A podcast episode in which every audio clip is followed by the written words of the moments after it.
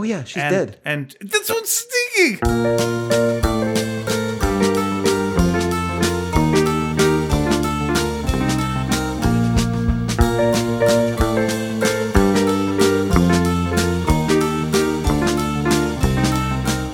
Hi everyone, and welcome to Sneaky Dragon. My name is David Dedrick. Hey, I'm Ian Boothby. How, how how y'all doing out there? How's everyone doing? You okay?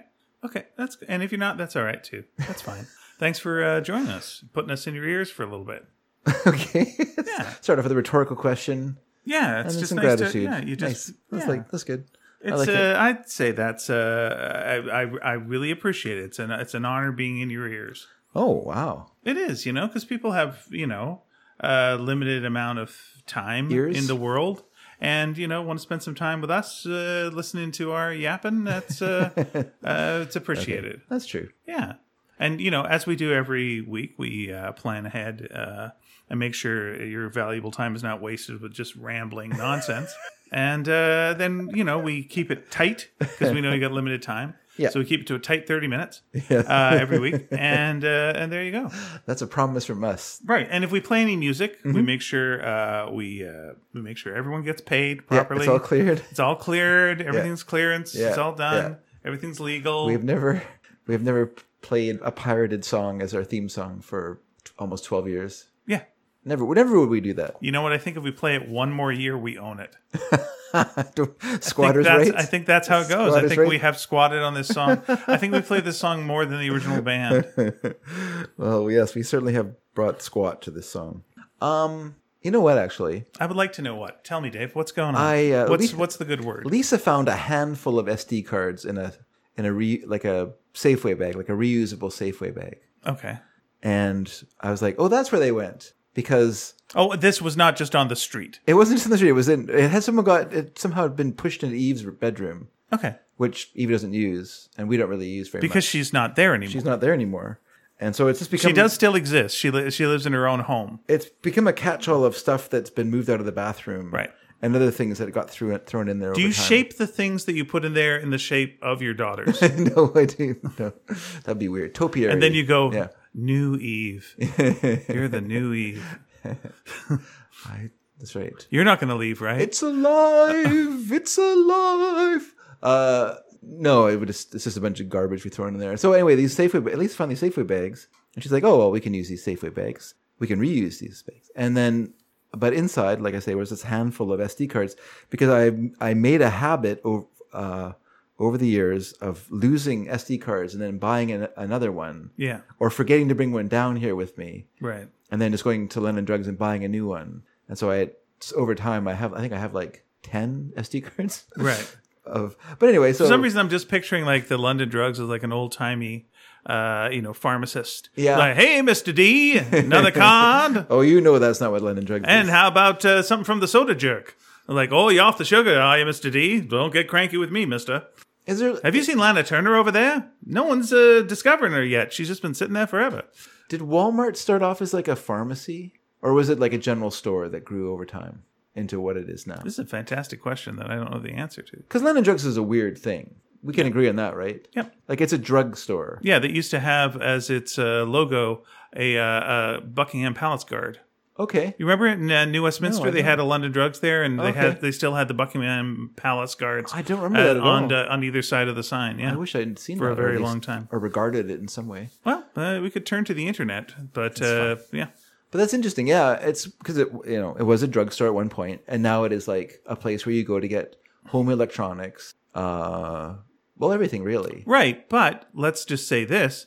Uh, you know, in the old timey uh, scenario I was just laying down, Yeah. you know, when you used to go to the drugstore, you would there would be a soda jerk there, and they would make you a phosphate, and they would pour you pour you a nice uh, sody pop, Sure. and like that's not around anymore by any means. No, no, that's You know? true. No, it's it's so just that drugstores weird. do seem to change. It's that weird crossover. Well, I guess it's a survival is what it is. You know, Yeah, survival. But a- anyway, so I um, so I found these, and I was just kind of like, well, what is, what's on them? So I was just kind of curious. sure. Um, and pornography. You- That's where you hide your porn. no, I don't hide Okay. it. That'd be what do you have to hide it for? It's on the web. You just close it. Anyway, This um, is the old timey. okay. And Hey, so- Mr. D, and close your browser. Filled up didn't- your porn uh, stash again, eh? Do you want to go over to the soda jerk? And uh, Let's see. What of course, the soda jerk jerks more than soda nowadays. yes, sir. We're a pornography drugstore now. Wow. Anything to survive, I guess. Anything to survive. So, how many boner pills can I put you down for? So, how many boners do I need? So then, um, I'll give you a baker's dozen. Oh, 13, my lucky number. So, Everyone's lucky with this amount. Oh, go ahead. uh, anyway, yeah, I just looked through them, and it was all like old Sneaky Dragon episodes, and Yeah, it should be. It's a SD uh, card. So listening- for Sneaky Dragon. but listening party ones too. And I was like, oh, oh, that's nice. listening party. I remember that show. So I was like listening to the. To, I just started. It was like it's just the um the basic track. Like there's no songs added or anything. It's just the the recorded show that Mary and I would do, and uh, it was pleasant. I was enjoying it. I was enjoying the show I did many years ago with my daughter. I was I was enjoying our our our byplay. I guess Sure. it was it was fun. She brought she brought something to the show, mostly uh, a refusal to take any guff from her father. so it was good. It was good. It was fun. There should be more uh, parent uh, projects uh, like that in uh, internet. I'm sure there are I think there of are. uh, yeah. podcasts and whatnot, but you know, getting the uh, multi generational perspective Mm-hmm. on on things, and not just uh, not just Leonard Maltin and his daughter. That's the only ones I could think of right away. Well, um, I've mentioned that show that Quentin Tarantino and Roger Avary do.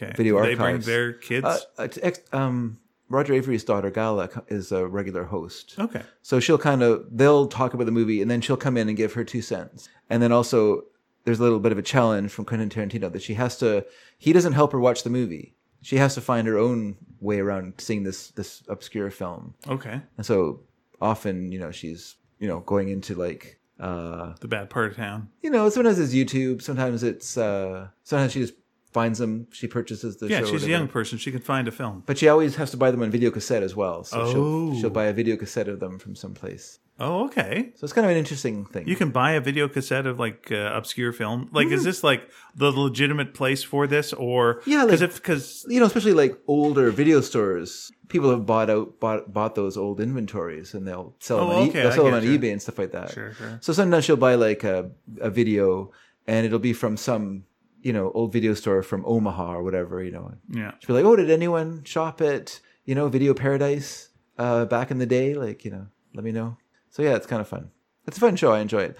I when I say I enjoy it, I enjoy the interplay. I, I've watched a couple of, of movies they've recommended, and I have to say that it's uh, you kind of have to use your own judgment of what you think you'll be interested in, okay, not theirs, not theirs, because they are very much into kind of trash movie culture in a way that I'm not. You know, like it's sort of like we've talked. I think we talked about this before. It's kind of like the Golden Turkey Awards. yeah. Like when we were when I was a kid. There's some of the stuff in Film Threat that you're like, Yeah. oh, this I'd like reading about this. Yeah. I'd like to watch it. I don't know if I need to watch it. I don't even. Yeah, I mean, like you know, like Golden Turkey Awards. You read it and you're just laughing your head off at the description of Robot Monster, but then you, when you watch Robot Monster, you're like, well, it's actually kind of boring because it's not a very good movie. no, no. you know, those guys brought humor to it, and I guess or riff, you know, RiffTrax or MST3K, Yeah. they brought humor to Or, it. or you could, if you're a filmmaker, maybe you're just like, oh, this is interesting seeing how they did this back in the day, and they're trying their best, and there's, you know, Mm. I good for them, and that's nice, and it's fine. And, you know, sometimes, sometimes old timey things, uh, things got better, and that's all right. That's okay. what do you mean they got better? Well, like, uh, you know, you have an invention in the day, and uh, that thing does a certain thing. You go, that's good. And then, like over time, someone invents a better version. Then someone invents a better version, Oh. and someone invents a better version. Someone goes like, uh, "Hey, let's try this old timey version of this." and then you try to open a can with a can opener Yeah. from like a hundred years ago, and go like, "Jesus Lord!" It, ow! It's it's like uh, no, I prefer Yeah, Starfrit. Click. Done. And now it brings up the sharp lid and I toss it away. It's good. Yeah. Things change. Things get better sometimes. You know, you watch, uh, there's Wizard of Oz. This is a fine movie. There was a version of The Wizard of Oz before The Wizard of Oz that was a silent version of The Wizard of Oz. sure. Tried their best. You know, it's, there's a novelty guess. to it. Yeah, I mean that's fine. I, they tried their best. It's it doesn't mean it's not boring. To us, You can try your best. to us. it's still But boring. when you're coming off the street in the old timey past and you're like, hey, what's out here? Old timey past things. I don't know Okay, let's go in here. I've never seen anything like this before. I don't think Robot Monster got that uh, had wide-eyed people looking at it, I, starstruck. I think Robot Monster. The whole point was you wanted to make out with your, uh, you know, your date. And so, you know, the point was we were going to go somewhere dark. Is Robot Monster dark? yes. Then that film is a winner. And now it's time for the smooching. So you're going to remember that. Yeah. You know, there's certain films that I remember, you know, because of what happened either before or after. Uh, and I, so I remember them fondly. Sure. I remember uh, That's little. fine, but you don't. I remember, the- Little Mermaid fondly. Yeah. That's a that's a fond film to me, and not for any reasons that the Little Mermaid film. Do you put remember into it fondly? A little bit, yeah, Okay. yeah. a little bit. All right. But I mean, Let me just say, not in the theater. Afterwards, yeah, yeah, yeah. afterwards. I get it. Uh, but you know, it. was uh, it was yeah, it was like so. You know, the Little Mermaid's now. Uh, oh, that's a pleasant memory film for me, and the and the film itself is fine. It's fine. It's a it's it's it's fine. It was uh you know it was better than you expected a Disney film to be at the time. Yeah, it's fine. But There's some jokes that actually Yeah, yeah. landed as jokes. Sure. If you were looking, if you had just come off of, uh, you know, uh, if you were like me and you would see any animated film, because what the hell, Yeah. and you know you were used to like a Fox and the Hound, and then you saw Little Mermaid, Yeah. you're uh, hey, that's pretty good. That's uh, wow, all right, good on good on you guys. Hmm. You know, yeah. I didn't see Fox and Hound. I didn't see The Black Cauldron, so I think I kind of missed the the nadir of Disney. I kind of like my my idea of what Disney movies were like Snow White and the Seven Dwarfs, Mhm. Bambi, you know, stuff that you saw re-released to theaters. I guess. I mean, when you're a kid, you, you're But by that point, you were not really told, okay. I mean, by the time I saw Bambi uh, on VHS, that was actually a pleasant memory of that one too. Anyway, um, the uh, what the hell is with me and Disney movies? Now I'm disturbed.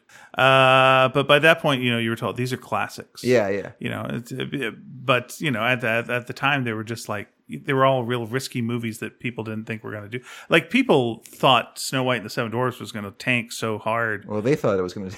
They thought that they thought they were afraid that it might tank so hard. No, no, no. Everyone who was not part of the Disney, like everyone Yeah. thought this is a stupid idea. Let's watch Walt just eat it uh, with this, and then yeah, it uh, it actually had heart to it, which you know films around that time did not really have heart. It was like fucking trees dancing, and then, Oh, animated films. yeah, animated films, yeah. And then all of a sudden, this thing had like a lot, like it had legit jokes that worked, and then it had legit heart that worked, and in a in a big long film, and it was like holy Yeah. moly, and the Well, songs actually, were it's a catchy. pretty short movie, actually. Yeah, but it wasn't because there was no. the- It was the only movie like it that was Mm-hmm. like a full length movie of that at that point. And then it made others take foolish risks, like the Fleischer Brothers. They did okay, but didn't Gulliver's do okay? I, as far as I know, it sank the studio. Like after that, they were bought out by Paramount, and Paramount continued the Yeah, I'm re- I'm reading a Popeye movies without them. I'm reading a uh, a comic uh, book version of uh, you know the history of animation. Okay. And uh, there's a lot of you know you might think this, but actually this did okay. And there's a lot of that kind of business Okay. in there. And you're like, hey, you remember Dumbo? Yeah, that sucker tanked so hard it was ridiculous. Because I think it like happened. If I'm not wrong, didn't Dumbo happen like on Pearl Harbor or something like? I think it like happened right where World War II was starting, and Oh, the people right? were like, we don't care about none of this shit. and so you know, forget it. Hmm. I think. I don't know. Uh, but it, something else ha- happened at the time Dumbo came out, and it just boomed. And also like Bambi, I think Bambi also like tanked real, real hard.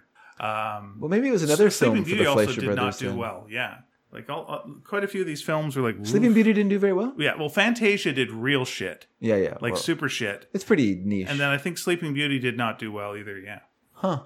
Well, they changed their You- style for that too. yeah. You you tell me, uh, uh, people who know Disney. Um, maybe it's a different film, but because they did Gulliver's Travels, did they then did they one do one like Froggy goes to town or some kind Oh of thing yeah, like that? that? was Mr. Fleet, Mr. Flea, Mr. Ant, Mr. Fucking goes to town. You're absolutely right.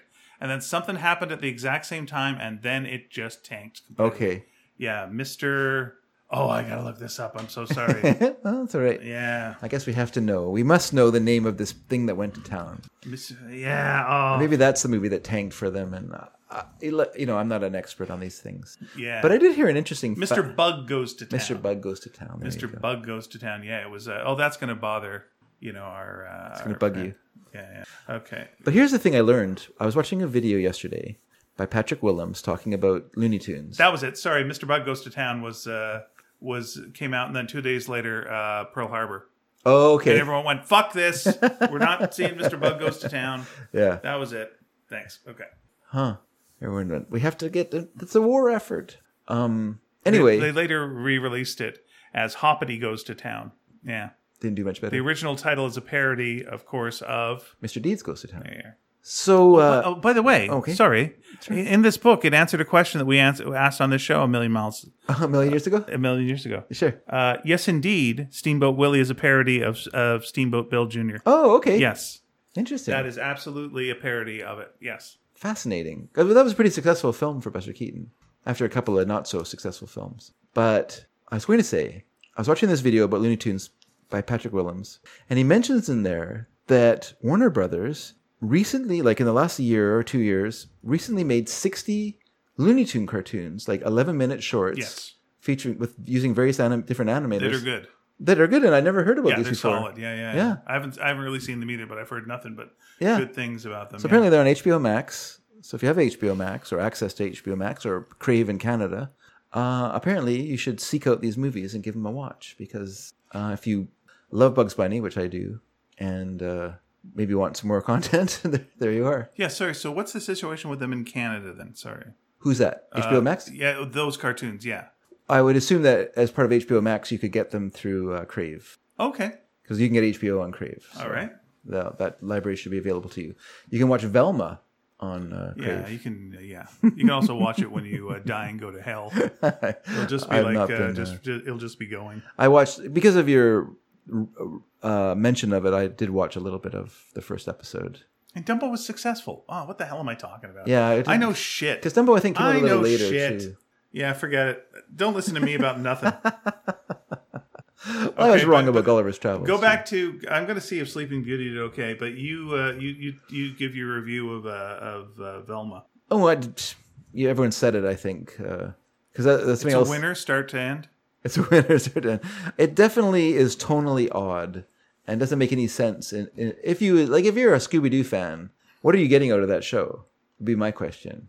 Mm-hmm. Like, not much. I don't know. I just and that the the necessity for some sort of like trauma element to the character and then also like some sort of like mysterious past sort of thing that she can't remember or whatever. Yeah. eh. Well, we've done Scooby Doo to death. Like we've done, we've we've we've examined everything. You Mm-hmm. know, even like Cabin in the Woods is Scooby Doo. You know, but there's Yeah. a, a pup named Scooby Doo is pretty good. There's another some. There's a recent Scooby Doo as well that was also re- really quite good as like a funny uh, you know, animated series. Okay. The, again, there's deconstruction, and then there's you know let's make it sincere, and then there's this, and then the James Gunn versions uh, of the two Scooby Doo movies, Okay. which again have some deconstruction uh, to them as well. We we've done it. Yeah. We've done it. We get we're, it. We're good. Yep. I mean, you can do it straight if you want. That's fine. Yeah. You keep bringing out Batman movies. It's fine. There's nothing wrong with that. But yeah, this one just seemed uh, mean Hmm. and like mean to the audience, like mean, like resented the audience. Which who's again? It's a real who's this for? Yeah. You know? Yeah, it's like Velma's Carrie in, in, in like that's that's how our character's treated it throughout the you know Yeah. like I don't know, but I don't see what the fun of it is. Yeah. Like, what are we? Is it? Cui bono? Who benefits from this? Yeah. I mean, you can take it. You can do a dark take on things. I mean, Jesus, like Cabin in the Woods is a pretty dark take on the Scooby Doo Mm-hmm. Yeah. characters. Yeah. You know, uh, some of them end up dying horribly. In fact, Al- almost all of them. we don't know. I mean, some die off camera, so you don't know. Maybe, Yeah. maybe they'd come back in the sequel. I don't. I don't really know. Um, yeah, but it seems very right. I won't say right wing because that's not true, but it's that it's that side of the internet that's like you know uh, anti woke, uh, anti Me Too, anti like they d- directly make fun of Me Too, you know, and stuff. And like, okay, so who's this for? Really diverse cast of Scooby Doo. Like you've you've gone in that direction, so you know you've lost those jerks, and now you're attacking the others. Uh, okay, what's your what's your sweet spot here? Yeah. Where are you going? And it's it's strange because you know you got a show like Rick and Morty, and that show gets mean, you know, as Mm-hmm. well. But somehow it lands the heart of it at at times, Yeah. in a way that like there, there's the sweet spot. You got it. Boom. There's the Dan Harmon sweet spot. Yeah. And Mindy Kaling couldn't find that sweet spot And her shows just generally, I think, are somewhat mean. You know, and it's okay to be mean. You can be mean, but like have a target that's like legit, or be then insanely funny. You got to be so goddamn funny if you're super mean. Yeah. It's like okay, go Yeah. for it. Funny or just fast. Like don't don't dwell on it. Just keep on rolling. Just keep on rolling. Yeah. You know, like just you know, you said something mean, oh, but you said something else afterwards, and it's also mean, but that's erase the last mean with a new mean, and now another here's another mean that's just come right That's after the that. thing. Like when you talk, yeah, when you when you have you know comedians that complain about that, oh you can't say nothing. It's like you can, but it has to be really funny then Mm-hmm. because you've like now eliminated all the goodwill that you have from the other stuff. You've t- you've kicked out all of the other table legs, and you're now standing on one leg. Yeah. So you better balance that fucker, and this better be hilarious. Is it? Mm, well, yeah. That's that's your problem for kicking out the other ones. Yeah. You know, listen, I, I- John Cleese is coming out with a new Fawlty Towers thing. You mentioned that. and uh, uh, we'll we'll see. But like, if if it's completely hilarious and great, then yeah, you can talk about whatever the fuck you want. You're okay. We'll see. I Shock alone won't do it. You got to be like that's the thing with South Park. Mm-hmm. It's like South Park does the most horrific things, but then they really nail a lot of the jokes. So you're like, I gotta go. That's legitimately funny. So Yeah. okay, you know they and they and then they go for, go for it. Mm. Uh, so you know, respect, tip of the hat, I guess to that. Um, well, I was. Uh, did you? Oh, you have Paramount Plus. So do you? You saw the? Ep, did you see the episodes on Paramount Plus? No, I think I'm a little done with it. Like I'm a little Well, it's kind of funny because um, uh, I was up visiting David the other day on Saturday, and he mentioned he doesn't have Paramount Plus, but he bought. They came out on DVD, so he bought the DVD that takes the two episodes and makes them into one kind of movie or whatever. Was this the streaming wars? Uh, I don't know what it was. Like whatever they did on Paramount Plus. All right. And he said it's the best thing that he's seen them do in years. Oh. In absolute years. It- yeah. So now I'm kind of curious about it myself. So I don't know. Cool. Yeah. It's nice that it's I- nice I agree with people you. get better. Yeah. I mean, I agree with you. Like it was fun for a while, and then you kind of grow up, or you just, or you grow on, you move on, because you've seen you've seen all the variations of the jokes they're gonna do. Yeah. You get it. Let other people laugh at it. It's their turn to laugh. Yeah. Kids, kids will latch wrong on to with it. it. Yeah. yeah.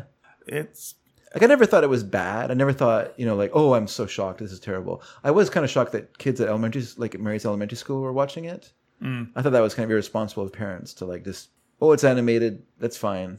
But I guess those kids have grown up into whoever they are. But um, they're not all murderers. Uh, but um, yeah, I just, I never.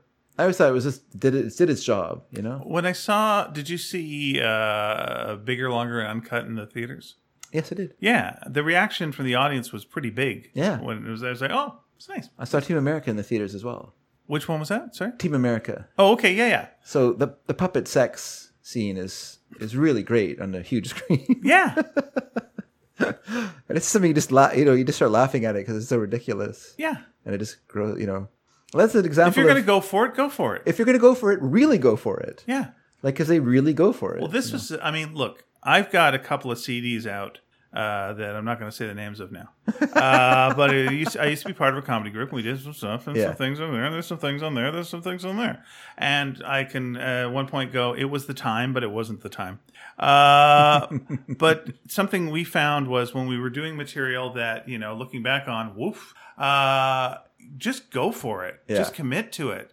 Just bur- barrel through to the end because there's nothing worse than you know halfway through going. Goo goo.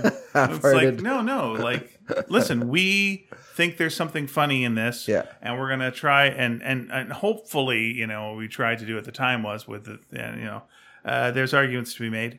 Uh, you know, it gives things some depth or some cleverness, hopefully, uh, so it's not just shock.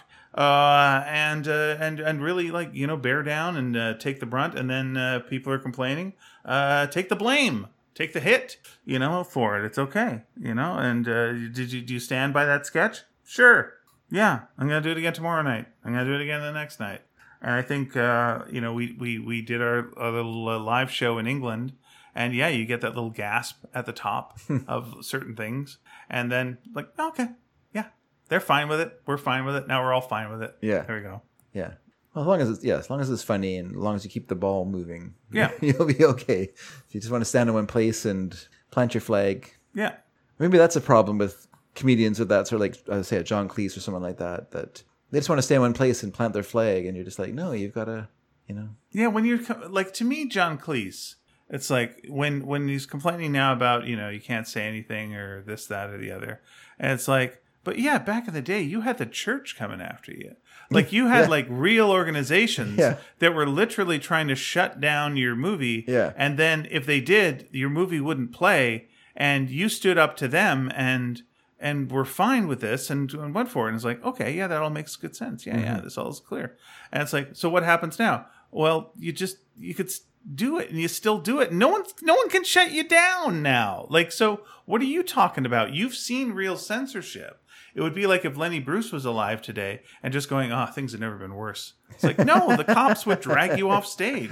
They were worse then, you know. yes, yes. This is what you're getting from the audience. Boo! Ah! Ow! It hurts me. Yes. Like, well, then you got a bad.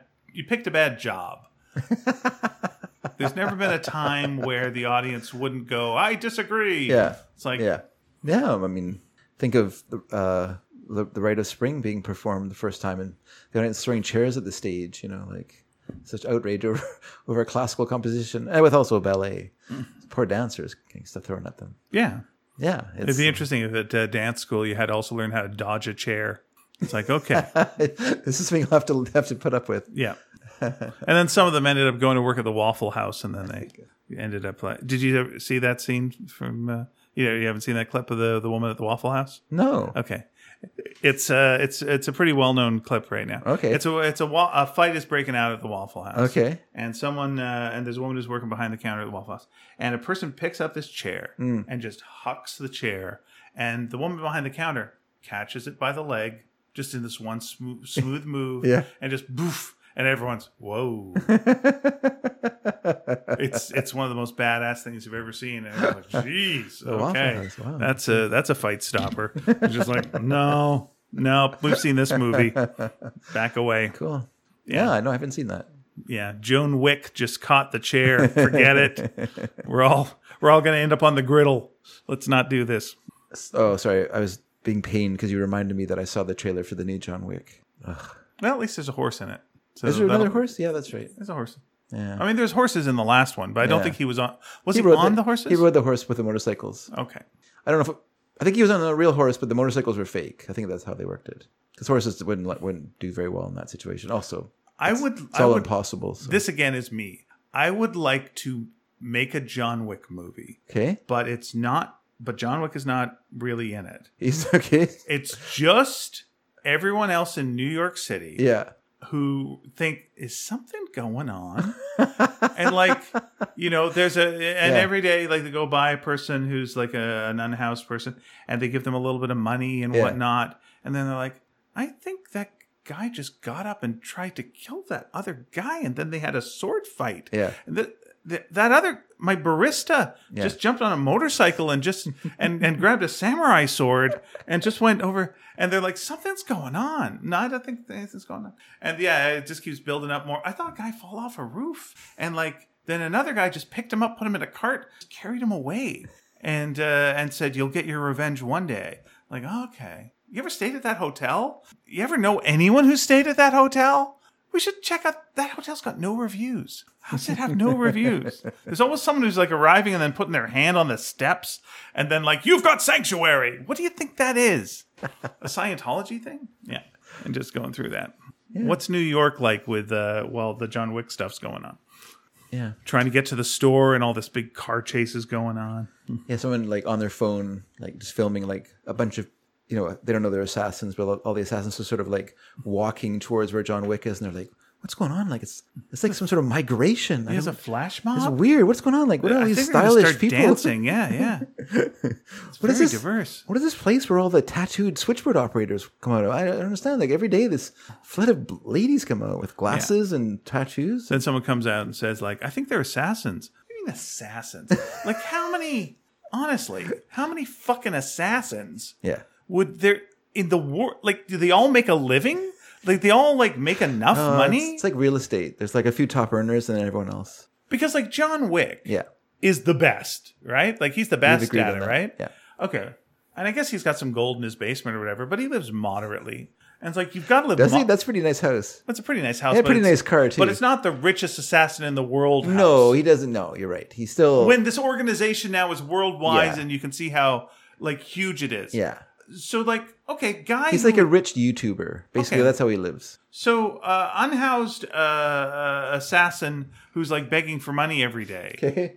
but who's also an assassin Mm-hmm. who I guess takes high end assassin jobs. What's he pull in? What's his deal? And then like he has to go back to like sleeping on the street. Like, well, where do you keep? Like, I guess you bury your money, but what's your game plan, man?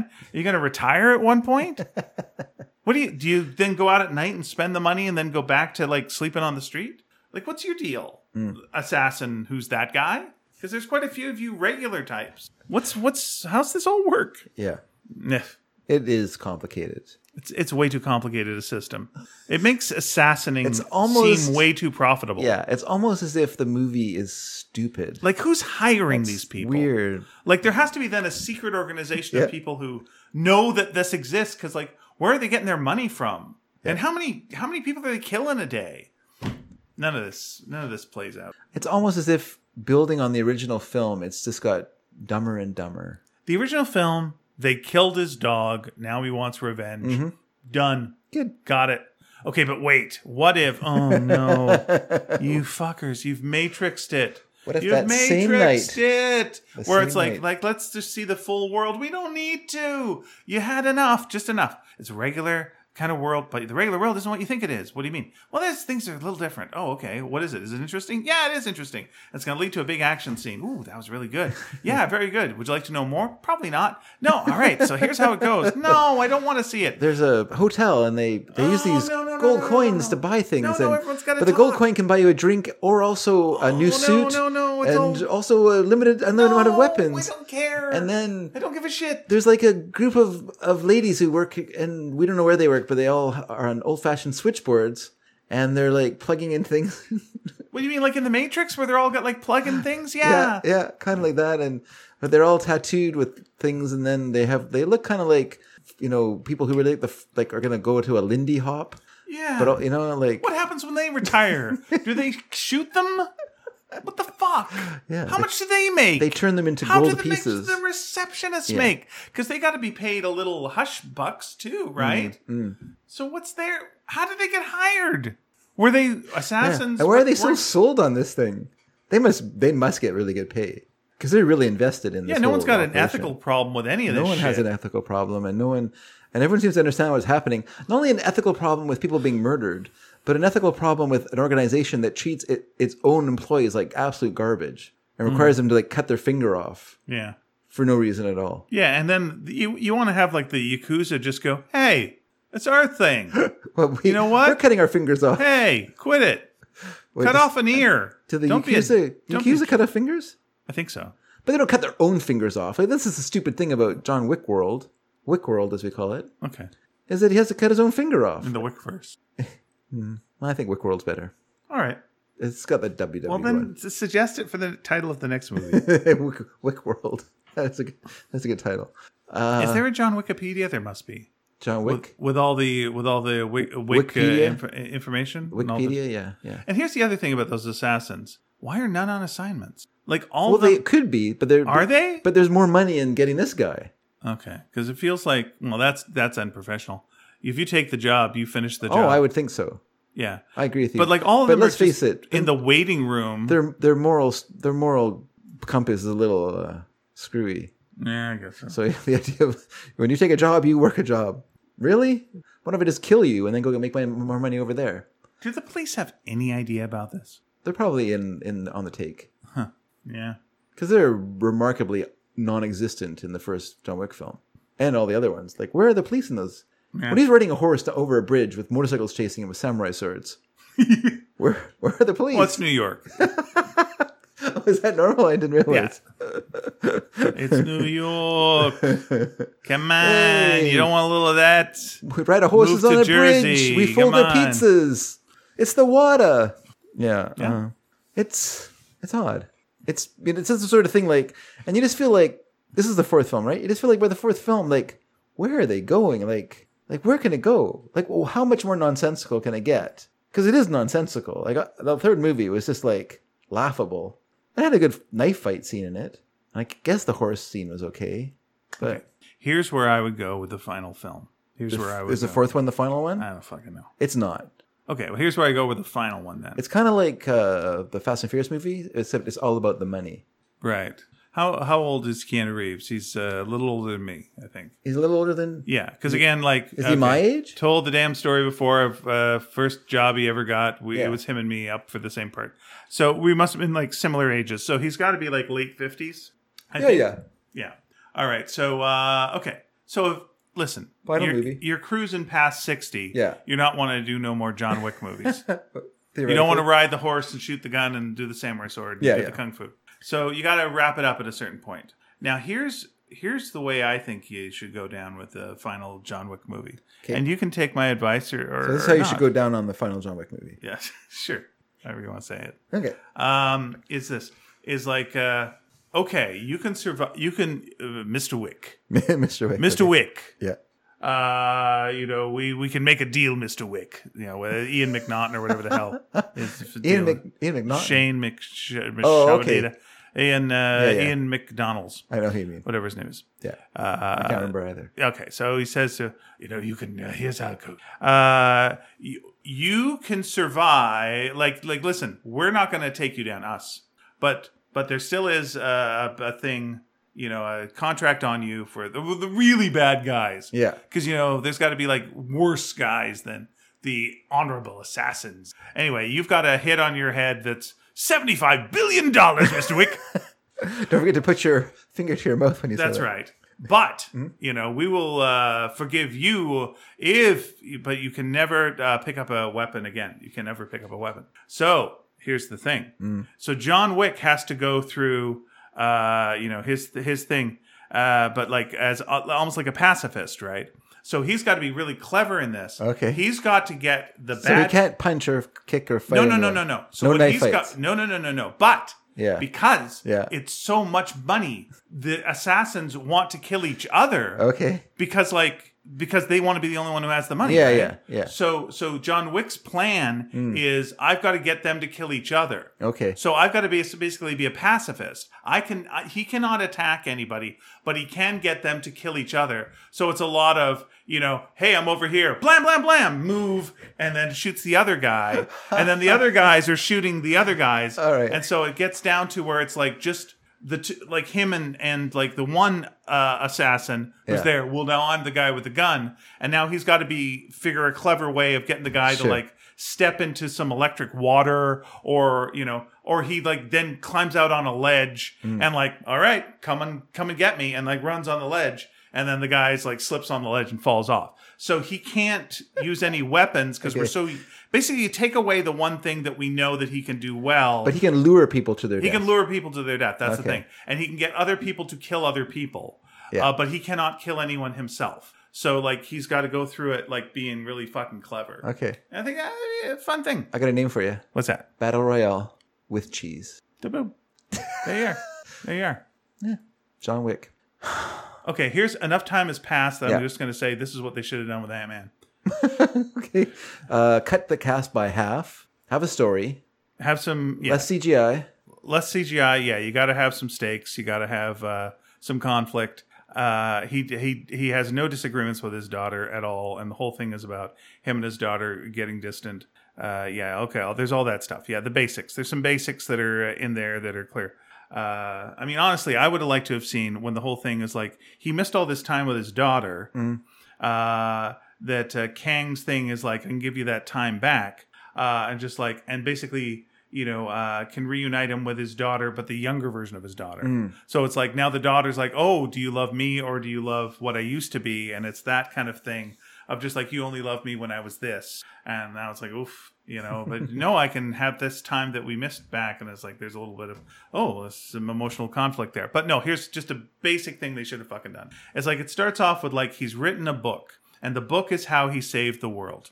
The book is how he saved the world, and uh, it's a popular book. and the book is clearly in the house of Hank Pym. Right? It's there because they've read the book. Hank says, "I read your book." Yeah.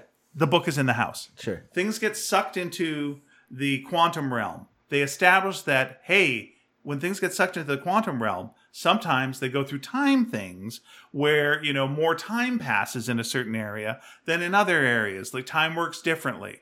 So, you know, uh, when this goes through, it's five years here, it's 50 years in the quantum realm or whatever. So I would have said one of the books gets sucked in and the book goes to the quantum realm. And now time has passed in the quantum realm and they have read this book and this is their bible. And so they've read about this man this great man who like saved the world. And he's basically you know their religious figure. And so when he you know and the whole thing in uh you know in our world is maybe he's getting too much of an ego. And you know he's bringing up that he saved the world a lot. And then when he goes down to that world they all worship him. He is, you know, uh, you know, they built they built this thing around there. And if you want to be really cheesy about it, you could have, uh, you know, Kang be actually pretending to be him, just like I'm the second coming of him. This is me. I'm him. And then he shows up, and now you fucked up Kang's world, and just like you know. You know, you're speaking for Jesus, then Jesus shows up and goes, "Hey, what's this? I don't know this guy." I'm like, "Ugh, you've ruined my life, and I will, will get my revenge on you." Blah blah blah. But I thought like the thing with the book, that's definitely a thing. You've set something up and then you never did any payoff with the book. Hmm. The book is the Bible. It goes into the thing and then they're all worshiping you and that's the thing. And then you have a whole bunch of different worlds down there that operate at different times. And yeah, you can have a lot of fun with that. Anyway, that's the thing. Should have done something with the with the book. Okay. Okay. Now here's how you fix Cocaine Bear. That's fine. Did you see Cookie? yeah, I did, and I liked it. I'm surprised it was directed by Elizabeth Banks. And it's uh, Lord and Miller who are the producers. Oh, on it, okay, okay, okay. Interesting. Yeah, uh, I've she's um she is what's the word they say conspicuous by her absence. I feel like maybe she maybe they thought that she was a little self-destructive with her promotion of Charlie's Angels, and I just asked her to kind of tone it down a bit. Oh, okay. Elizabeth, All right. don't blame the audience for not coming to see your movie. That's no, never a good thing to do. Was she the director of uh, Charlie's Angels as well? Mm-hmm. Okay. Which I've not seen, but I heard was not a successful It was. film. It was. You know. It wasn't super super fun. it, it was. good. You know what? If it wasn't called Charlie's Angels, Yeah. okay. You know, but Charlie's Angels is such a cheese factory. you know, and all and has Yeah. been in every incarnation. Yeah. That when you're like, let's really ground it, and it's like, hmm, I don't know if you want. but watching um watching it Hmm. uh it was very uh edgar wright actually to the point where there's like a scene Cocaine Bear? yeah cocaine bear Okay. yeah there's like one quick cutaway scene that they do it's just a cutaway gag Yeah. i was like it's a very funny cutaway gag Ah. that's just a surreal cutaway gag they were just like that's uh that's an edgar wright cutaway gag Hmm. and then they have like a death that's like very similar to a death in uh, Shaun of the Dead. That's like, whoa, okay, interesting. And the pacing is uh, not a million miles uh, different uh, either. And uh, yeah, but uh, no, enjoyable. That's B minus, solid B minus. Solid B minus. Solid B Bare minus, yeah. minus. Yeah, yeah, it's uh, good. I wish I could have seen it with more people in the theater because there's some things that you'd go, whoa. Yeah, that's Yeah. fun.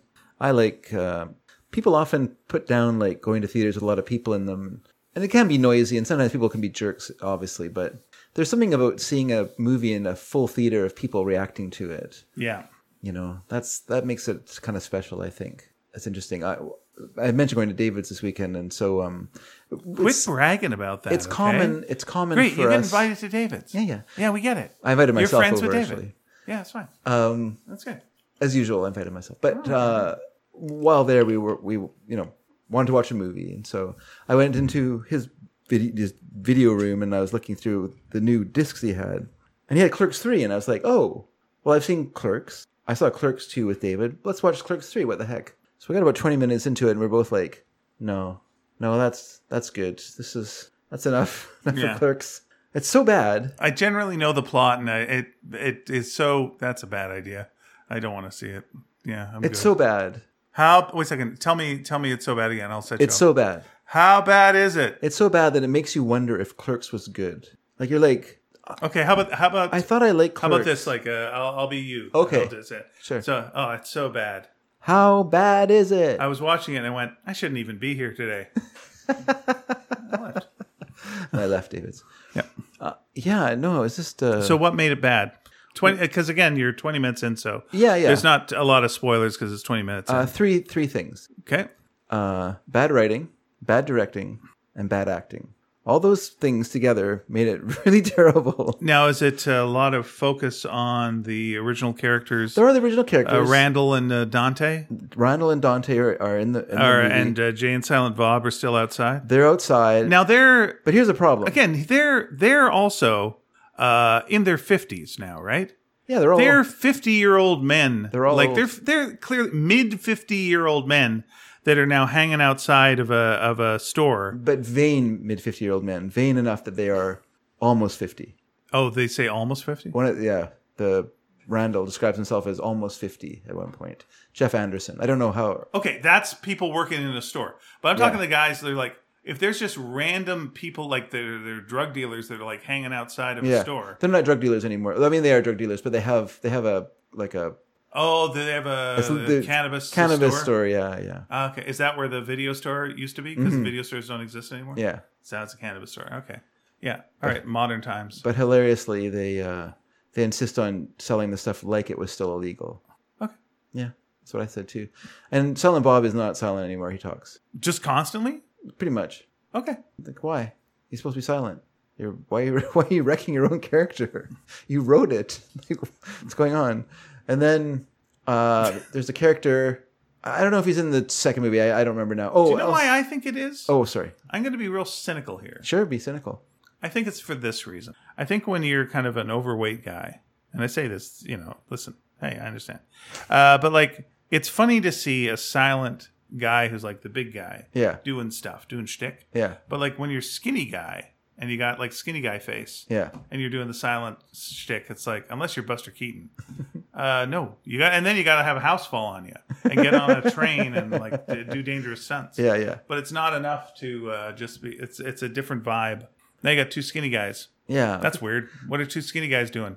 I mean, he's not super. I mean, he's thin in the face, but you know, there's probably probably reasons for that that are related to diabetes drugs. But anyway, um, Well, you know he had a heart attack and I was Yeah, vegan, yeah. right? Okay. yeah. So uh, yeah, and you know, like I mean, it, they're they're old. I mean, that's not that shouldn't like change anything. No, that should be the that should be one of the driving forces behind the thing. Is like immediately just Mm-hmm. Yeah. like, okay, everybody, settle down. Yeah, We're all in our mid fifties. Why are we still working here? yeah, What happened? Like, because this is like tragedy that we all four of us fucked up so bad that we're still here, which you could then also use as like yeah, as actors, we're all still here as well. Yeah. So we can parallel this if we want to, and just like you know, I, we've got nowhere else to be.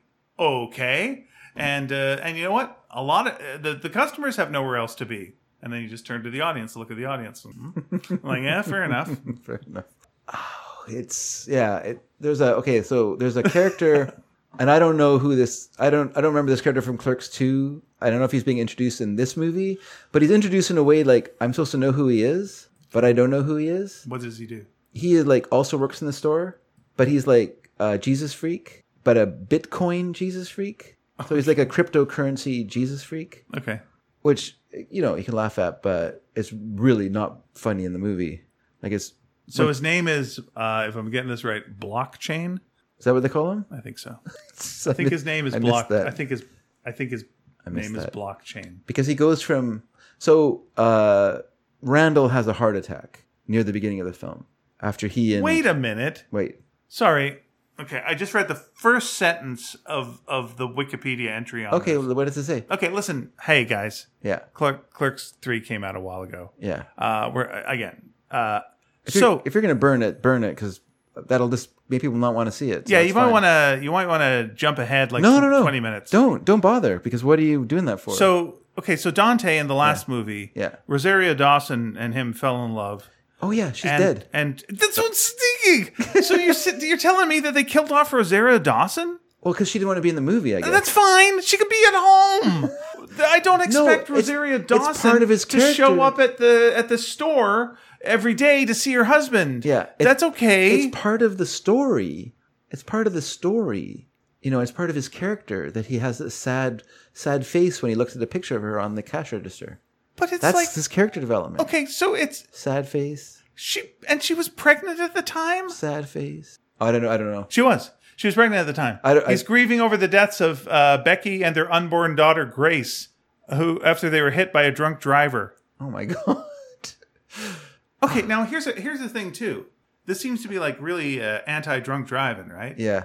Uh, look, this is a fucking It's more, it's more anti-movie. this is stoner comedy to to a degree. It's supposed to Like, and uh, these folks have driven cars while high. like. Here's the thing. oh my god, Here's the thing, though. they killed her off. Do you remember? They- what's wrong with you? Do you what remember the fuck is wrong with do you? Do you remember what the ending was supposed to be of the original Clerks? Yes, of course. It's a terrible, dumb idea. Right. But that is still in Kevin Smith, obviously, as that is how you.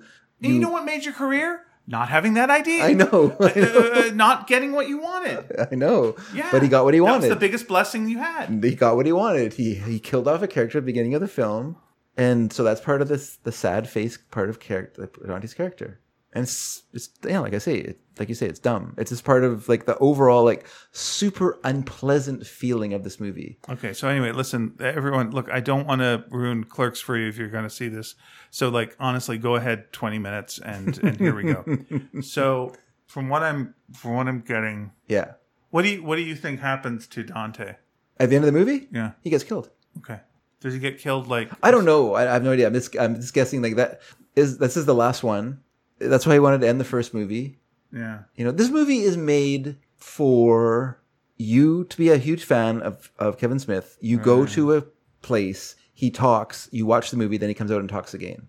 It's a f- super fan service, you know. Oh, he has a fatal heart attack. He has a fatal heart attack. Randall does or, or Dante? Dante. After Randall had a heart attack at the beginning of the movie? Yeah. I don't think I mentioned that uh, Kevin Smith had a heart attack in real life. Uh, so yeah, he has a heart attack and dies, and then he ends up watching the movie that because Randall's making a movie. Yeah, yeah. Randall is somehow is Kevin Smith making this movie, Yeah. and then Randall. Oh my God. So he, so okay. So but Dante does watch the movie as a spirit with uh, the spirit of Becky is there, and they both go to heaven, I guess. and they die, and this Rebecca's spirit's there. Oh my God! Please don't tell me that his daughter's spirit is there too. Oh my gosh! What is going on? What are you doing? Why are you doing this? Anyway, you, oh can, no! you can probably tell why I turned it off in 20 minutes after 20 Oh, minutes. No. Oh no. Are you reading the synopsis? oh no. No, it's just that. That's just the it was like the one thing that like say that made his career. Yeah. It was I the said he learned that, That- you don't kill your character off at the end yeah, of the movie. No, you don't. Yeah. Because then you because people Where do you go? related it's the thing. It's not killing off your character. Yeah. It's killing off the character that the audience relates to. That they go, oh, that's me. And then. Yeah. what you decided to do later on was, oh, you know, you who liked the movie, Mm. I just killed you. I just killed you. Yeah. Oh my gosh. Oh no. That's not okay. All right. So all right. So at what point? All right. So okay. So what happens just in the movie that you saw? So you saw. Uh, Okay, there- so the uh, movie opens with Dante driving up, sad, and opening up the the convenience store. probably in the same car that from the original It's movie. it's like a minivan that he's in. Something he's in a minivan. All right. All right. And then, but then before the store even opens, Randall shows up, and then they put up a, you know, we're closed sign, like we're we're open soon, and they go up on the roof and Play they're playing they're playing hockey, but they're all old, so they're all like fifty year old guys who can't really play hockey very well, playing hockey on the roof over top of a convenience store, and then people are downstairs gathered waiting for them and they don't know what's going on they're like where are these guys because they can't they can't hear 15 people playing hockey on Right. a roof directly over Who their head who have you know been playing hockey on the roof for Yeah, we assume forever. thirty years? They have like quick stop uh, Yeah. jerseys. Dante's team. Yeah, and the way physics works, I believe, it's a one-story building. Yeah. you could walk like half a block and then see what's going on, You right? could hear them from below. You don't even need to walk away unless you're like you don't believe things exist. If you yeah, can, only and can't I, see I'm, them. I'm assuming they're swearing. uh, yeah, I guess. They, and so Like then, they should be playing. yeah, They should be playing spike ball, Hmm. or they should be playing something modern, or they should be Jesus Christ. They should be playing pickleball. To be honest, they should be playing something that they could play at their age. well, like I mean, something. the, but it's the it the movie, the original movie has them playing hockey I on know. the roof. Which so is this like- movie has to have them playing hockey on the No, roof. no, no, no. No. It has to play. It has to It has. have them playing hockey on the roof. There's no other way around it. It's totally fan service. All right. Nothing to do with story or anything to do with movie making Okay. or any kind of good idea of what you should do to advance your characters or anything like that. You just have to have them playing hockey. right? Okay, I would take that if then the way that the person dies is they they're playing hockey on the roof. Someone checks them and they get knocked off Yeah. the roof, and then it's like, yeah, they die that way. Yeah. that's fine. Yeah. I'd be I'd be down with that. And we're we're we're going like, you know what? After a certain age, it's not a good idea to play hockey on the roof. it's definitely not. Okay, all right. So that happens. Go ahead, continue. So then uh, he and Randall Okay, are um, they talk. pop culture references. They make some pop culture, Star Wars, blah blah blah. Star still Wars, Star Wars. Wars. It's still Star Wars. Very Star Warsy. Is it talking about Star Wars like the modern movies or the old ones? Or one cares about the modern movies and one cares about the old ones. It doesn't count the modern movies. Uh, I didn't really get that specific. About Very that good. stuff. Moving on. Then No baby Yoda jokes, okay? then blockchain shows up Jesus Christ. with his son. I wonder if Block. Oh, is his son podcast from the Ghostbusters movie? His son, Blockchain Junior, BJ, God. Oh my shows up, and uh, Oh they proudly show off the fact they have they have their crypto crucifixes or whatever. Like they have these like crucifixes, and All right. Are they anything like crypto. Buddy Christ from uh, from Dogma? Is there some I've never seen Dogma. reference? Oh, it's good. It's worth it. Well, you know what? Let's I don't not, believe you. let's not say let's not say it's good, but it's it's it's actually interesting. It makes the mistake of every character that comes on uh, explains themselves, doesn't show who they are, but just goes. I'm ba ba ba and ba ba da ba ba ba and like who's that? That's that. Ba ba ba ba ba ba ba ba. Don't you see? They ba ba da ba. Look, just do it. Just do it. Just do things. Don't say things. Just do things. But when they do do the things, the things are not the worst. And, oh, So and there's some okay actors in it. yeah, All right. so every every scene in this movie, the characters speak very archly, and it's always shot like face on to the character, so they're looking at you, Right. or kind of three quarter looking at each other, Okay. straight on, and then you cut to the other person they're talking to, who's sort of looking over the camera at them. You know what I mean? Like it's Yeah. always like just like straight, straight, straight. There's nothing nice. There's nothing like clever about it. There's nothing. There's no like thought put into it. It's absolute like this the most boring camera setups. Okay. So they make fun of they make fun of this Christian guy. Uh, fine, that's fine. I don't care. No, just out of curiosity. but it's so it's so awkward because their acting is so bad. All right. I'm just going to ask this as a technical question. This Sure. is seriously. A just- tactical question? No, technical. Oh, technical. Again, it's no, it's a continuity question. Okay. Do Jay and Silent Bob ever meet Blockchain when you saw Not in the part I saw. Okay. I don't think. Just because Jay and Silent Bob were in Dogma, yeah. and Jay and Silent Bob both know that God exists because they've met God, Okay. played by Alanis Morissette. Sure. Uh, they've met angels. Yeah. They know they know what's real. Maybe they don't remember it. They did smoke a lot of drugs. uh, that is possible. that is possible. Yeah. But uh, they have, you know, they are prophets. Both of them are actual prophets. Yeah. And so, you know, it's just odd that they would be there and, you know, the, the hyper Christian character would be there and maybe there wouldn't notice that like some actual prophets of God that saved the world from, you know, demons. Sure. Uh, would not, uh, okay, it doesn't matter. Please continue. I forgot to mention that Jay and Silent Bob have parked themselves out, out in front of the, the video store okay. uh, section of this two Okay. two building area. Okay. And uh, you know, they've uh, got a briefcase because you know, you know their you know their deal. Their dealio. Right. and we get a bit of you know kind of how do you describe it slightly slower jason mewes acting Okay. you know because before he was like you know very up because he probably Yeah, was something, he uh, probably something was was on something helping his- he was probably on He had a coach maybe of some sort. Yeah, okay. Yeah. Which is good. It's good that he yeah cochain was the coach's name yeah and so he was very up and very on it I'm just going to interrupt this to say sure, at one sure. point, uh, the fella who's who's who's the fella who plays uh, Jay? That's uh, jason, jason mewes Jason Mewes. Okay. Yeah.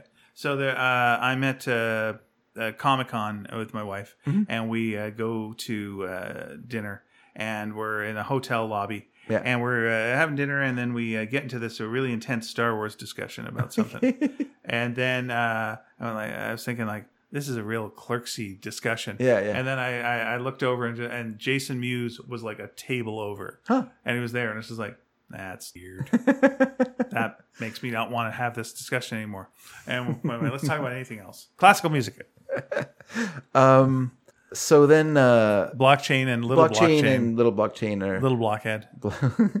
or they, you know they're just made fun of by by uh Jeff, not Jeff, by Randall, Foxworthy. who tell you know is telling like he worships Crom from Conan the Barbarian and things of that. You know, Sure. so more pop culture references. You know, Yeah, for you for your pretty, uh, uh, pretty fresh. And then a woman with her Nice fresh Conan reference. a woman with her baby daughter is is uh, buying something and he's Randall's swearing away and, and effing and blinding and the lady's like nice he's like oh you're welcome you know just one of those hilarious scenes and then um, Jay and Silent Bob uh, they're standing outside the store and then we realize it's their store because the customer comes out and he's like aren't you guys gonna like sell me you know some weed or whatever and they're like and then they make like this big like elaborate thing about like it's hiding and they have to like pass it to him and and like Jay passes it to Jason Mewes or Silent Bob passes it to Jason Mewes and then Mewes passes it to the customer and all this stuff like that and he's like the guy's like you guys know it's legal right or whatever and then they're like this is how we did it in the 90s okay. Yep. crickets. Uh, so en- enough of that. And then Randall has a heart attack Okay. while he's arguing about whatever with with. Uh, and what's weird is they're not they're you know they're not arguing over religion. I mean they're arguing over religion when they should be arguing about whether whether cryptocurrency is real. But anyway, so then Yeah. that'd be more interesting. Yeah, it'd be interesting. It was, or, or, or if nothing else, like go go with like uh you know the parallels between the two. Sure. So if you believe in one, it's easy to believe in the other, and so you got to have faith. And you There you know, it's it's this. Yeah, there's there's there's something there. Yeah. Okay. but not not used. But anyway, so then Randall has a heart attack. Dante calls an ambulance. The ambulance takes him to the hospital. Then, then, oh, then the actress whose brother is a New Yorker essayist. She was the cat lady on BoJack Horseman. Okay. Amy Sedaris. Amy Sedaris plays a doctor, Okay. and I, I I like an Amy Sedaris. Okay. well, you won't like her in this. Okay. But she is in this. She comes over and she says a few things to, to Jeff uh, Jeff An- Jeff Sanderson, Jeff Anderson, Randall, and he um he you know is whatever himself. And then He's sarcastic. and then I can't remember anyone's name anymore.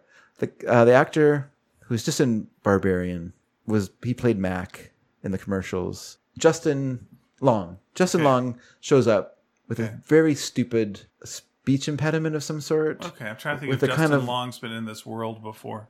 kind of like a, with a with a um, bowl cut, Okay. and his job is to shave Randall's genital area. nice. For the see where this operation. I'll bet you this It's is going to be great. pretty great.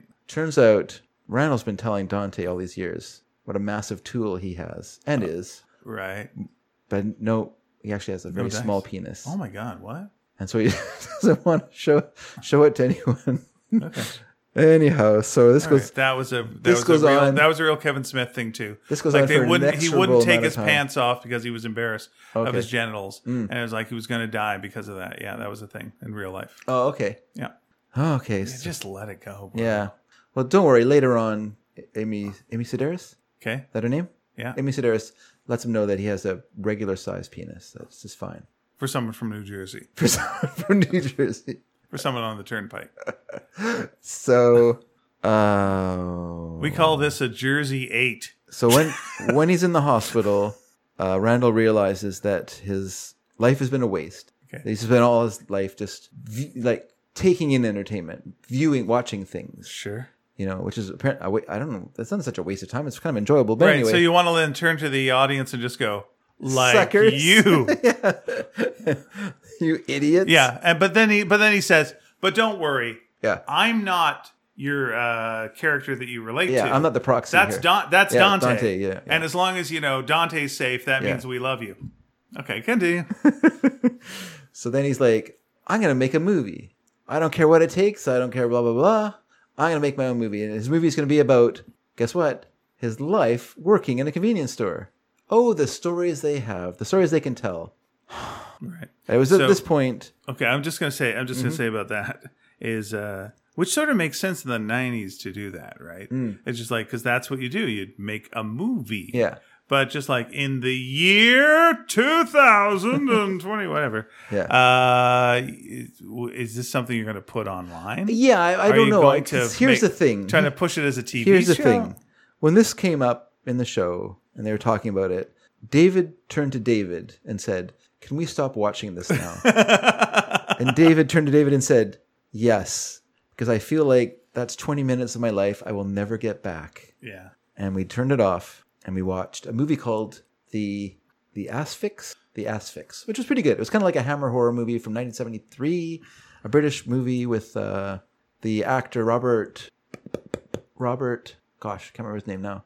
He played uh, Sherlock Holmes in the Private Life of Sherlock Holmes, a Billy Oh, Wilder okay. film. All right. Yeah. Yeah. But it was fun. It was a fun film. That was enjoyable. Unlike Clerks, which was really a slog for 20 minutes. I'm gonna say the thing I like. Uh, okay, cl- uh, uh, let's just go through Clerks real quick. Sure. Uh, the original Clerks. That's fine. It's fine. You Well, know? you know, you tell me. You said I've only seen it once. I watched it. Yeah. You know, I watched it on video when it came out. I thought it was good. I enjoyed Yeah. it. Uh, but I, I question that now. I literally don't. But it was what it was. It was a grounded. I don't thing. think it is. I think it was a very bad movie, and I got tricked by it because it was the times, and I let that happen, and I'm a sucker. But you got to take the times into account. Nope. Like you can't do a movie that's out of time, like that's uh, you know not connected with the times, right? Like no, I think, but whatever. you think it's just a bad film. Probably, judging from this Clerks three, it can't be any good. Okay. I don't know. I haven't seen it for a long time. Okay, but I'm going to say here's the, the Clerks thing I like the most yeah, was uh, was the uh, animated series Clerks. we had one great joke. Uh, Bear is driving car. Uh, the uh, uh, person who's in the transform uh, Optimus Prime and Optimus Prime transforms and then they're d- killed and the blood pours out of Optimus Prime. That was pretty good. that's okay. All right, what was the best joke? My favorite one was Schindler's List, but Flintstones, and they all have to pick up the, the they have to pick up the car, the, the railroad The car, train crank car? and start walking it, and then the the bird who announces that they're going to their death says it's a living. it's such a great, super dark joke, but it's done so well that it's it is so out of the place. It's really like like really good like Family Guy stuff before Family Guy Yeah, took that that idea and made it into something because it really was like disconnected gags and stuff like that. yeah. It was just it was a it was it was also it was um, a robot chicken before a Robot Chicken. Yeah, was yeah, Robot yeah, Chicken. yeah, yeah. What I like, uh, something I did really like was the, the second episode was a flashback episode Mm. where they were trapped like in the basement or the fridge or something, and they only had like the first episode of the show to like flash Yeah, back on. right. so- Yeah, yeah, yeah. Yeah, no, It's it like- was good. It was probably it was much it was, better, It, was like full on fun, Yeah. goofy, and I think the thing that and it wasn't written by Kevin Smith. well, that was the thing. It was like I don't know.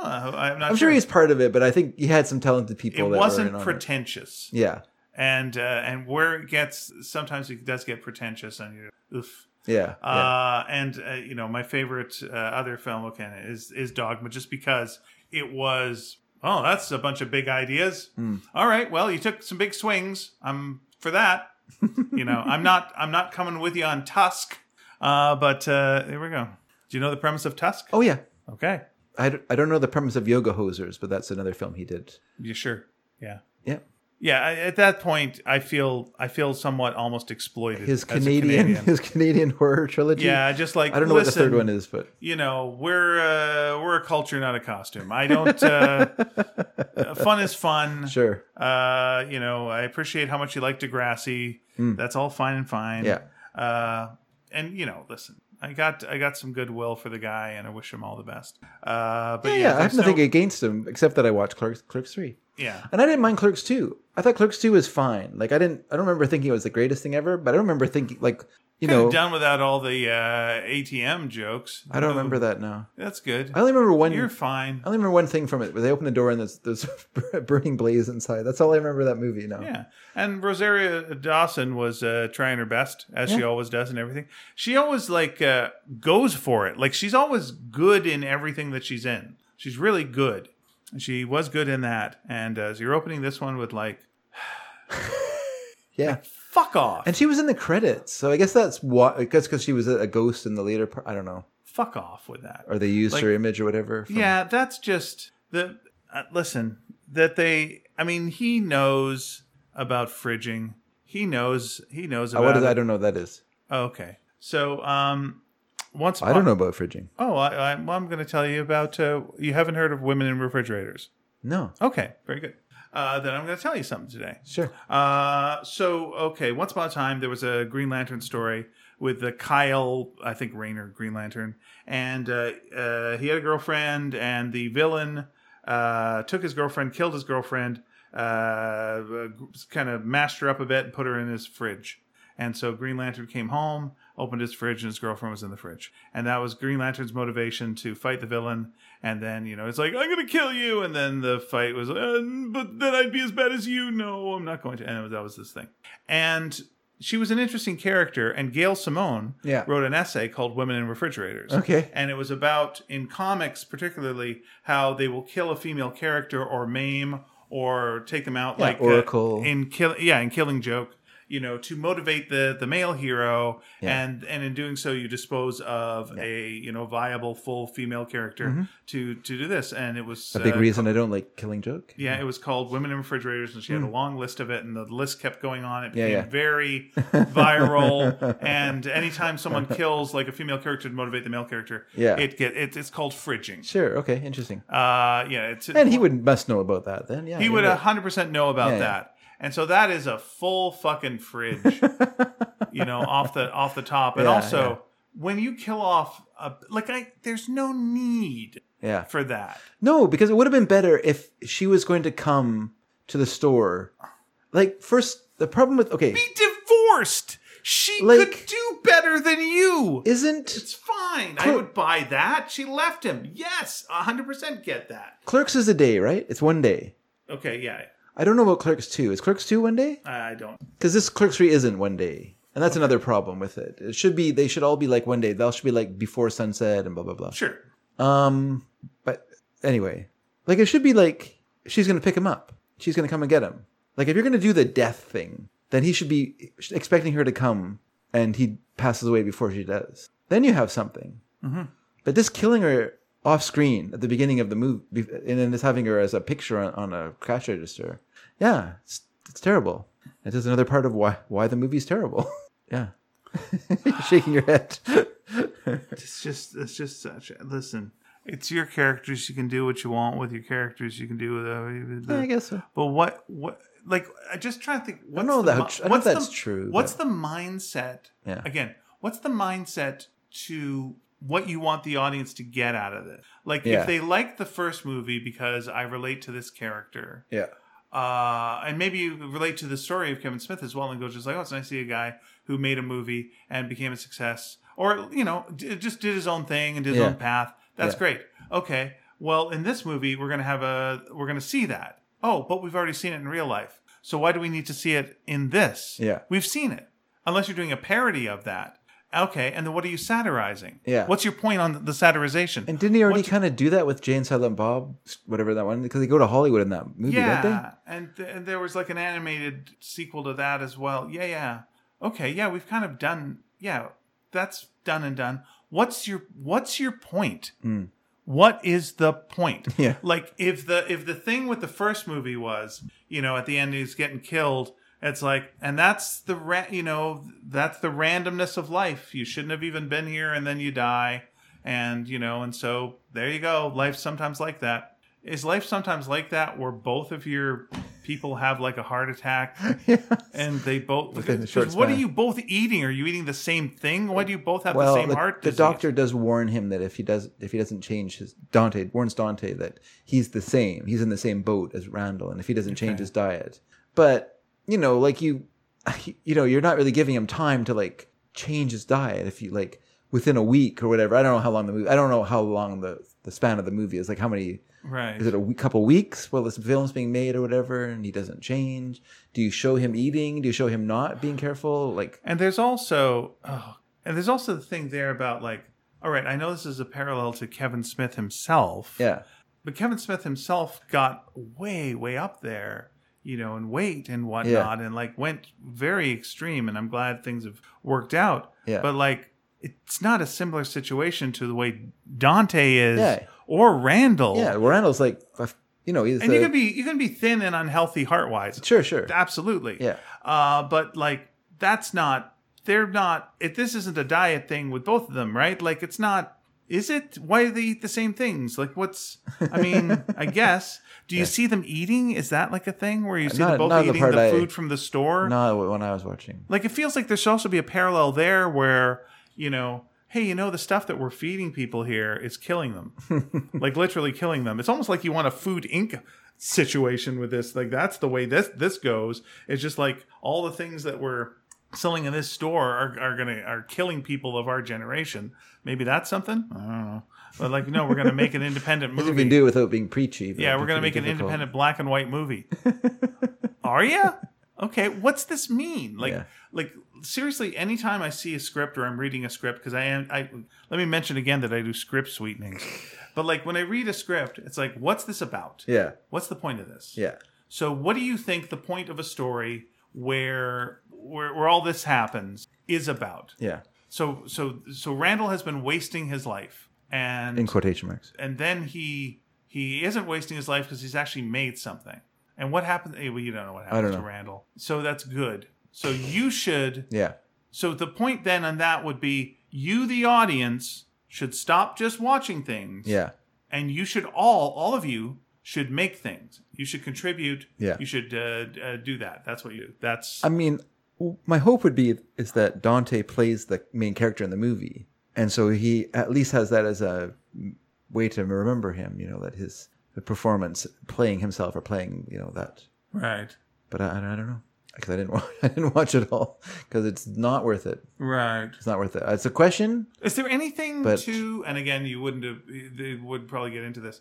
But like Jay and Silent Bob. Yeah, are are somewhat famous because there's comic book characters that are based on them Okay. that have like had major movies sure, with I but bel- not in that world. in that world. They were they had major movies made in that world. I think so. Wait, where what are was the at? major movie that they made? Uh, well, Jay and Silent Bob Strike Back. They were the the the But Ben. did, Aff- but did they make a movie of Jay and Silent Bob Strike Back? yeah, yeah.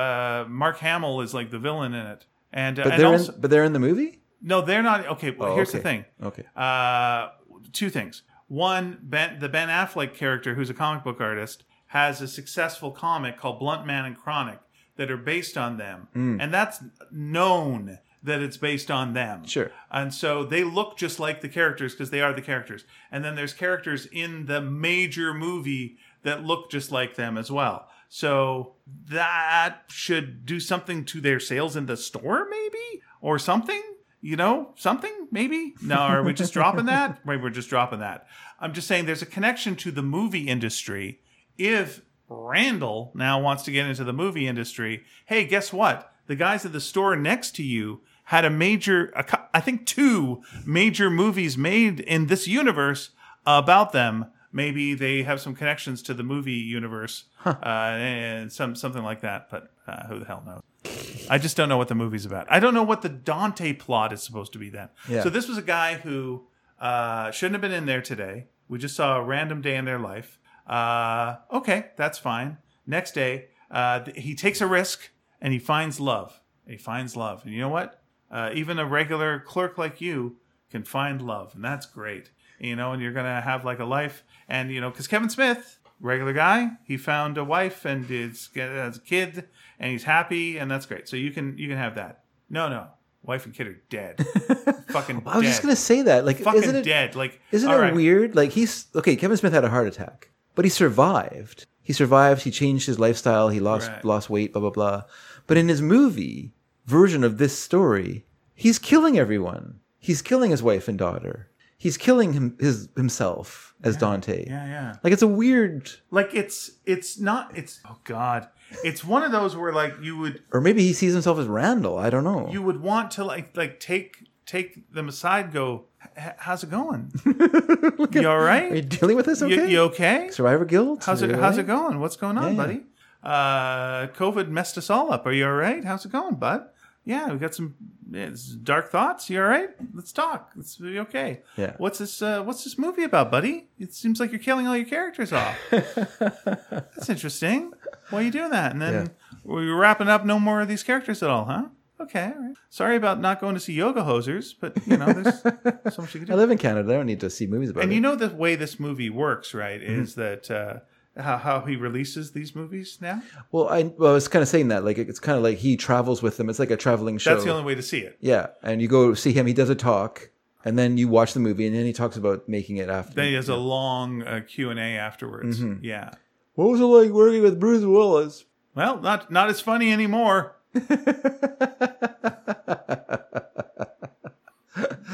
yeah. Uh, time plus comedy equals tragedy. That's what they say. So uh, there you go. Hmm. So on and uh, I guess I've only seen movies he's made with Ben Affleck besides Clerks. So I watched Chasing Amy, which I did not like. I like Chasing Amy. I, I don't think I would like it as much now. I think the uh, I like the the the big long monologue that Ben Affleck had uh, in the rain, and now I think I would look at it and go, "Ooh." but at the time, it was like, "Oh, okay." I haven't seen one of these before on a film. Yeah, I haven't Okay. seen someone denies what who someone else is. Um, And then I saw the movie where he plays a dad with a daughter, and I don't know what happens. Jersey Girl, maybe is that what it's called? Could be, yeah. That sounds right. I think I, I watched. It was after one. Jiggly. Oh wait, Jersey Girl. Yeah, that's the That's one. where they met, I think. Oh fuck me. That was the one with uh oh god, that's got one of my least liked scenes in, a, in any movie ever. What's that? Oh my gosh. That's one with uh, George Carlin, right? Oh, George his Carlin dad. is his dad. Yeah, yeah, yeah, yeah. Okay. And so it's like if I'm getting this right is that they were auto workers or something and the auto workers or whatever it was some blue collar job. Hmm. and the whole thing was like the blue collar workers were like we're unhappy and things are bad. And we're mad. We're, we're blue collar talk. And it's like uh, and george carlin is like they're gonna oh they're all gonna blah. and uh, ben affleck has to talk them, talk them down. He has to give him the best speech in the world. And I'm like oh boy. Boy kevin smith has really set himself up here. Yeah, yeah. you know he's got a, a real frank capra here here we go. And so ben affleck goes up to the podium to talk Yeah. to the blue collar workers and they're all and he's like listen. And it starts to talk and then it cuts to music and it's a montage of him talking. And you don't hear the speech. You don't hear the speech. You just see him waving his hand. You see him giving the big speech double arms. Yeah, yeah. and everyone like is like seeing grumpy. And then they start looking at each other and then they start nodding and they're like, oh yeah, and then "Mm," and the music swells, and it ends with them all clapping, and Ben Affleck's yeah, and doing like a Nixon wave, and like off he goes. I was like, that was the best speech I've ever. you son of a bitch! You can't fucking do that. Yeah. You can't do that. Yeah. And I was like, yeah, he talked him talked them all down with his great great speech that we never saw. It's like, oh my god, this is all you do is write a lot of dialogue.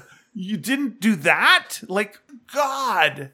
It was like the greed is good thing, but uh, you know, just yeah, blah blah blah blah blah. Anyway, you know, greed and stuff. Blah blah blah. Wow. It was so, oh, made me so mad.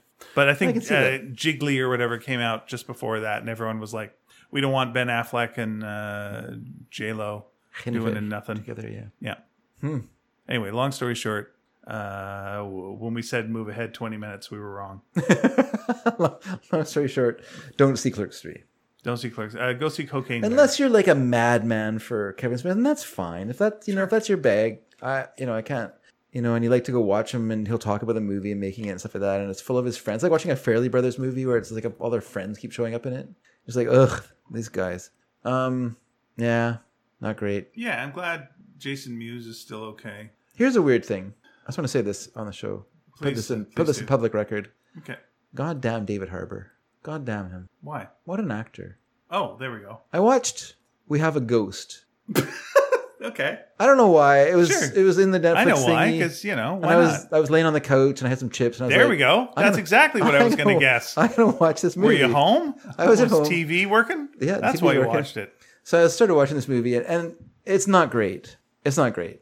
Let me just say that right Yeah, now. but you're home, so it's okay. But you know, and I was kind of like, oh, I'm gonna turn it off, and then I was like, oh, but that would involve me like moving, so I'm not going to. So I just watched it, and then at the end of the movie, I cried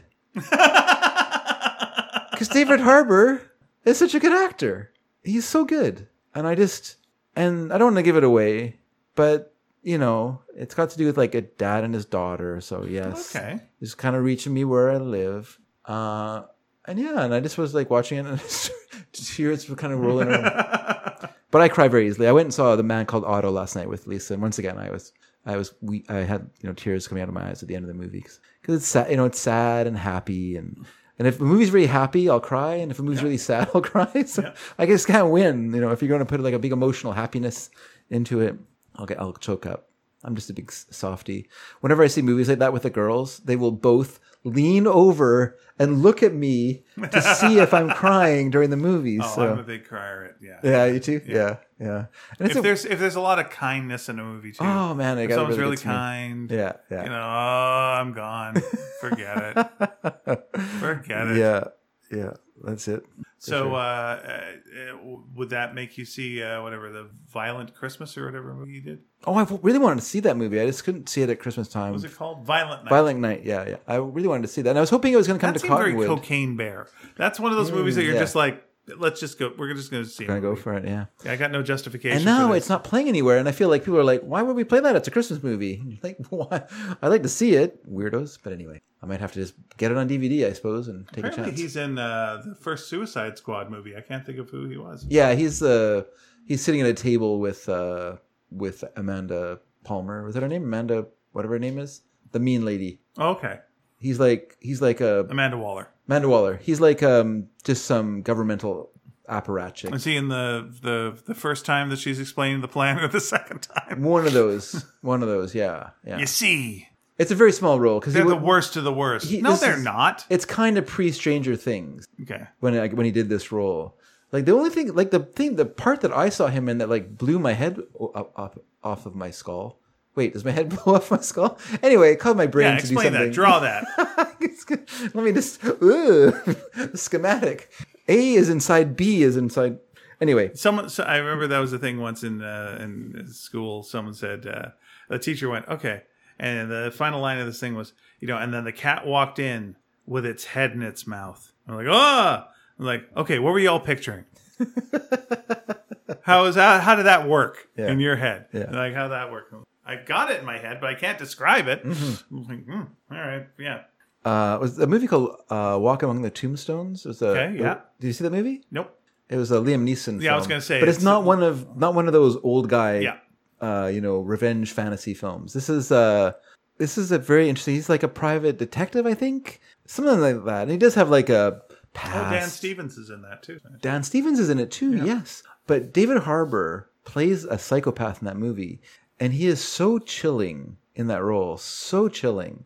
It's really good, really well performed. It's a it's a good movie actually. It is a good movie He's a big part of uh, why uh, Stranger Things works too. for sure. Yeah. Yeah, yeah. That that's a part that if you went either way too far Mm. with the character, make him too clownish or too mean, Yeah. you know, then uh, I don't like him. Yeah. but it's like it's that balance. But it's him believing them that sells the movie, make or makes the show work. Yeah, Because Joyce is crazy. The kids are are powerless, yeah, so they need someone who has power on their side. And when he like goes, you know what? I think there's something in this. You're like, yes, and he really does play it well. and when he's in danger, you're like, he's in danger. yeah, yeah. Okay. He's, he's a good actor. Go bad. he's a Yeah. good actor. Good on him. So Good for him. He'll be appearing soon in Thunderbolts. So here, Whatever that is. it's a Marvel movie. Oh, He's playing the character he played in Black Widow, oh, Red Guardian. yeah. Be- It's gonna be fun. It's a lot of a lot of a lot of I- goofy goofy uh, chances. I think I mentioned that I was kind of wanting to go see the new Shazam film okay, because I You thought can- the uh, Dave. I'll tell you this: yeah you can only see it if you can name it. What's the movie called? tell me what the name of the movie is. Shazam, Shazam, and the Fury of the Gods. Something of the Do you think so? I don't You know. want to put money on it? That's what you know. About I don't think you want to see it that much. Then, if you can't name the movie, I don't think you want to see it. I saw what I saw I one say this about Avatar too. Yeah. Like, so, did you see Avatar? Only if you can name it. What's the name of the movie? Avatar. What's it? Uh, wait. What's the movie called? don't. Don't wait. I wait. guess you don't want to see it then. the something of the water. Shoot. Oh, something of the water, huh? That's nice. the Titanic of the water. Oh yeah, yeah, that's what it's called. I guess you don't want to see it. I don't. I don't want to see Feels it. like if you liked a movie and wanted to see it, uh, you know what the movie. Was I said called. I kind of was thinking about seeing it. Okay, sure, sure, sure. Then I watched a bit of uh, Black Adam at uh, David's as well. Oh, sorry. Because I said well, we watched one terrible movie, we watched a good movie. Let's just finish off by watching this because we couldn't. Shazam, Fury of the Gods. I was, I was right. I should have put some money on it, folks. I just didn't have it. I didn't no faith in my brain, which is a pretty good brain actually. Let me just say that I, I want to hear what you what you have to say, but I want to hear Yeah. what I have to say more. Sure. Um, I just like the Makes idea that you've got Shazam, which should be called Captain Marvel, uh, but you got Shazam, Yep. and it's like, okay, here comes the second movie. Oh, the second movie is where you got to fight your big villain. That's your big villain. Here's that's. Yeah. the way it always works in superhero movies. sure, sure. All right, so here we go. And what have you set up? We just had a Black Adam movie. Mm. Oh my god! Well, you got The Rock. You got The Rock. You got Black Adam versus Shazam. Yeah. No, no. Here's what we're gonna do. Helen Mirren. What do you mean? Shazam's gonna fight. Yeah. Yeah. Helen Mirren. Hmm. Okay. Is she still in her late seventies? Yeah. No, So- she's older than that. Is she? Is she in her eighties? She's in her eighties. Okay. I So- think. So Shazam maybe in her seventies. is gonna fight Helen Mirren. Yeah. Oh, that's that doesn't sound like a good idea. Can we get The Rock? Hey, you know what? This is going right back to the origins of superhero comics. What did Spider-Man fight? Did he did he fight young virile men? No, he fought he, he battled skinny old guys. Yeah, the Vulture. yeah, yeah. That's not wrong, yeah. Electro, all of them old. Yeah. Goblin. Roy old. Orbison is the, Yeah.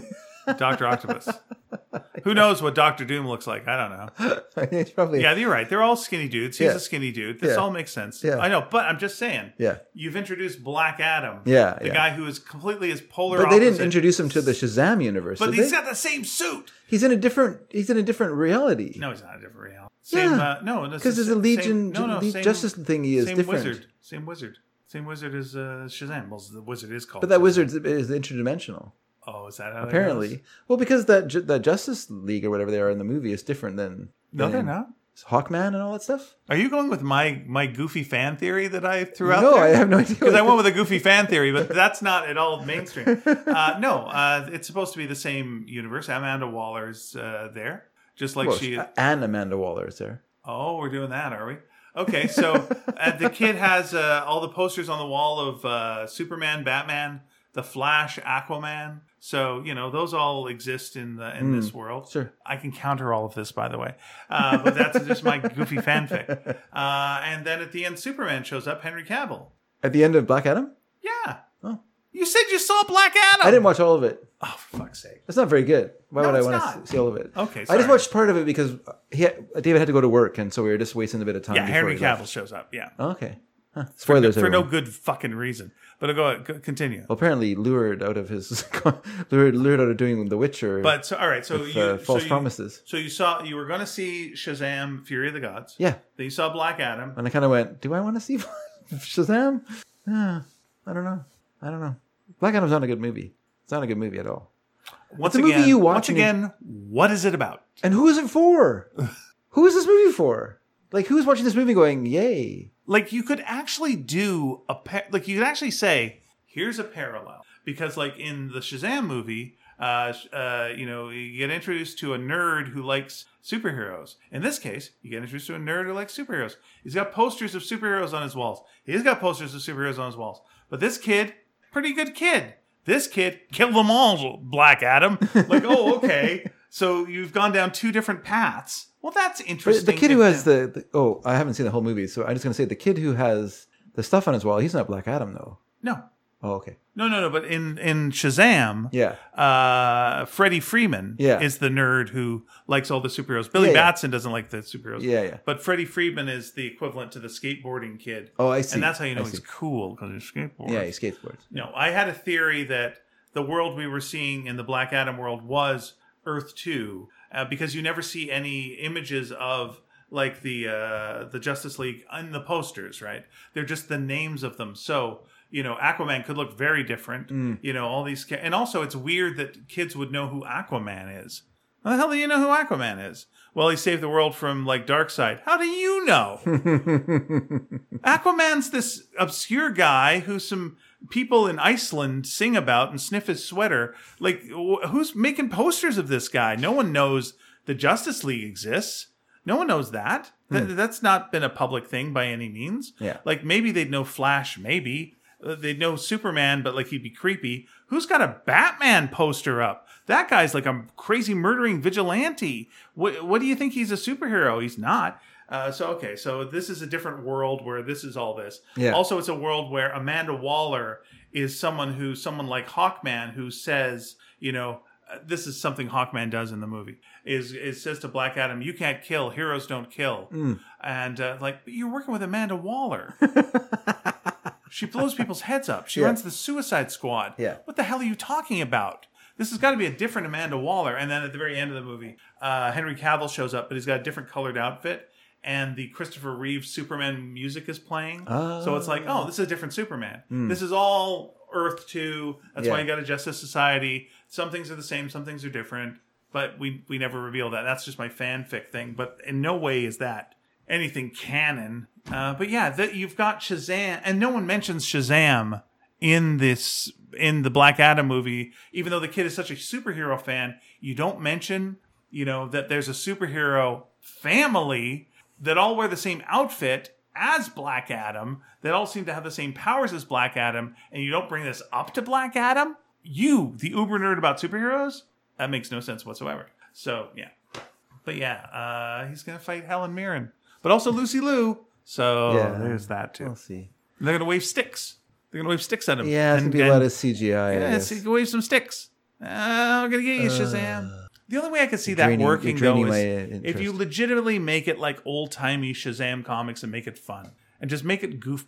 Oh, that'd be great. And just go for it. Yeah. and don't make it super badass and don't have like someone walk into like a uh, like a, a board meeting and and bite a CEO's face off. Maybe maybe you don't do that. maybe that's not your move in this in this yeah, movie. I- you know, I was gonna say like, you know, I I I liked that Shazam film well enough. I thought it had some tonal problems, and that's one of them. But you know, I liked the kind of goofier elements of it, and I thought that was fun. And yeah, maybe that hopefully they'll lean into that a bit more.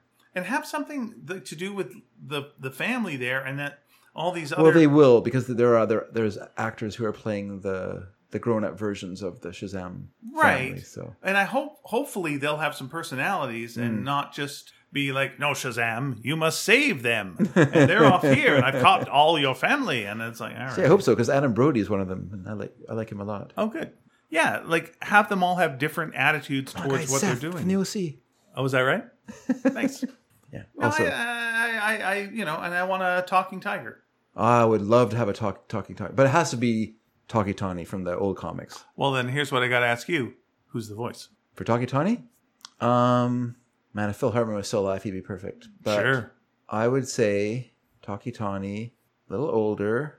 I would want it to be. Sorry, just trying to think. Everyone going through going through voices in my head. Uh, you know who would be good is that actor. I can't remember his, his name now. Uh, Berry. Not his last name is Berry. He's a British actor, has a deep voice. matt berry Matt Berry. Yeah, I think he'd Matt be good. Berry. I think he- that would be a great voice, right? He would be. I'm talking Tony. Hello. Hello. Please enjoy my because he writes an autobiography. That's what's so great in the in Shazam. Talking Tony is Yeah, yeah, Matt oh, he's Berry. on a book tour. I originally had Jim Gaffigan, but you're right. Talking Tony. That's absolutely correct. Uh, because because he's got to be big. He's got to be a big big character because you know there's I just love the scenes of him like he's wearing like a you know his velvet smoking jacket at his house, his little like you know ranch house Yep. kind of place, and Yep. it's all very oh man. If you could just bring that element to it of like the Why not? well, why not? Marvel indeed? has a raccoon. Marvel has a talking goddamn raccoon. It's- but it's not And just we've got A talking. We've got a talking rock man. everyone wants to be cool.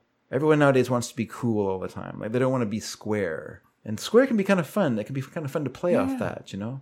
And you know, like Superman, like Henry Cavill's Superman should play off of that he's square. Yeah. That's what I mean. I mean, obviously they did that with the Christopher Reeves one as well, but that's the essence of Superman. He's square. Yeah. And if you try and make him cool, he's going to start twisting people's necks. Yep. That's where cool takes you, folks. Yep. That's why I'm not cool. Breakneck pace. I don't want to break people's necks. Nope. No, thank you. Yeah, Cocaine Bear was fun. Okay, I'll, I'll see it. Yeah. Yeah. I'll see because it's March. Uh, B B minus. And you know what? Listen, you and David uh, would enjoy that watching the little movie and sit down.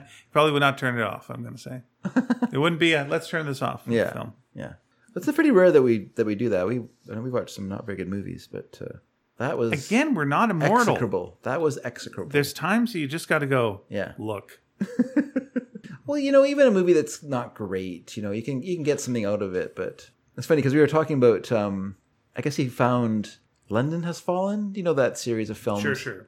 There's And a I- lot. There's Angel There's has three fallen. three of them. Angel Has Fallen is the last one. Okay. um, Olympus Has Fallen is the first one with the White House.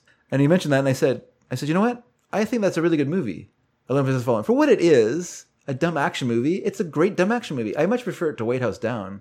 I didn't like White House Down. I liked Olympus Has Fallen. That movie takes itself way too seriously, but it's fun. London Has Fallen is also fun, but it's not as fun. I mean, once you once you run through the formula, we get it. Yeah. The third one, Angel Has Fallen, really drives it into the ground. But the first one is a lot of fun. I was looking uh, just uh, uh, Mary Marvel for no reason. Um, sorry, sorry to go back to uh, Captain Marvel for a second. Sure. Uh, and uh, because I was looking up uh, Shazam, we were talking about Shazam, and uh, unfortunately, the the Wikipedia page for her is terrible Okay. Because it's got like she says it says uh, she's got the wisdom of Solomon and Hercules and uh, all this this uh, powers of Hercules. Yeah. Uh, but it's like she doesn't. Like they gave her like in the old Fawcett one, she had like uh, female powers. Okay. That sounds like I'm saying something sexist. Like she's She got you cook? know female powers. You could cook. Uh, but there was a, there was different gods that they had lined yes. up. Okay. So Diana, yeah, uh, and- yeah, they ran out of uh, female gods with the Z, and they threw a dude in, and they Oh. never mentioned why. And I was like, that was an interesting story. What's uh, what's their deal? Hmm. Why are they in the the Mary uh, Shazam? yeah, what's yeah. up with what's up with that? Yeah, it would be interesting to see. Anyway, so uh, London has fallen is not as good as Olympus has fallen. Olympus has fallen. Have you seen Angel has fallen? yeah, but I saw them all. Okay. How's Angel has fallen? It's okay. I mean, they're fine. They're silly action movies. You know, like when you say to yourself, "I feel like watching a dumb action movie. I'm gonna watch a Gerard Butler movie because there, there are all the essence of that." Is it uh, better or worse than White House Down? Oh, I don't like White House Down at all. I thought, Okay. I didn't think that was a good movie. That's the Tatum, right? Tatum O'Neal, No, that's right. Channing Tatum, Are you thinking of Little Foxes? Are you always confusing Yes. Little Foxes? little with- Jimmy Foxes, Oh, geez. who plays the president in uh, White House Down, and then I can, I can never tell if Channing Jamie, Tatum O'Neal. if Jamie Foxx is doing well or not doing well. What way? Career-wise. Career wise? Yeah, Yeah. because like it's like, oh look, he Well, just he's always he doing just better got- than what he He's was. Hmm. nominated for an Oscar. Oh, that's great. But he's hosting this game show. Oh, why? oh, but he's doing all- all the ads in the world. Oh, is he okay? Yeah. yeah, but he's got this. Oh well, no, he seems to be doing fine then. Yeah, yeah. yeah. This, how is he? Is he doing okay? He seems to have good taste in like movies he picks m- mostly. Sure. There's that one with what's it called? With um Tom Cruise, where Tom Cruise is like a killer and he's driving around in a cab. Okay. That's a Michael Mann Yeah. film. Collateral. Collateral. There you go. That's, a that's a pretty good movie. Good pull, Ian. Good job. Nice job. Uh, you know, I didn't really think it was a great movie, but Django Unchained. Mm-hmm. You know, it's a good part. Um, Ray, I guess. Yeah. Okay. Did, did he win an Oscar for that? I don't know if he won an Oscar for it, but he should have. He played a blind person. Yeah. So he wasn't even able to read the script.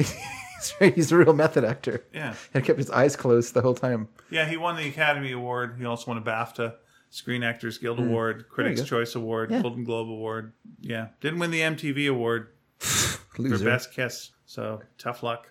Huh. And, you know, uh, again, uh, it's uh, Spider Man 2.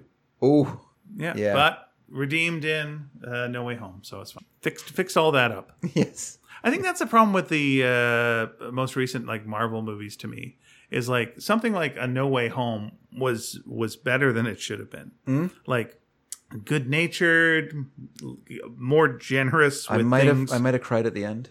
sure, I might have cried a couple times in that movie. sure. you know, and uh, it took some big chances. Yep. It was like, hey, you remember this movie from a million years ago, right? No, what?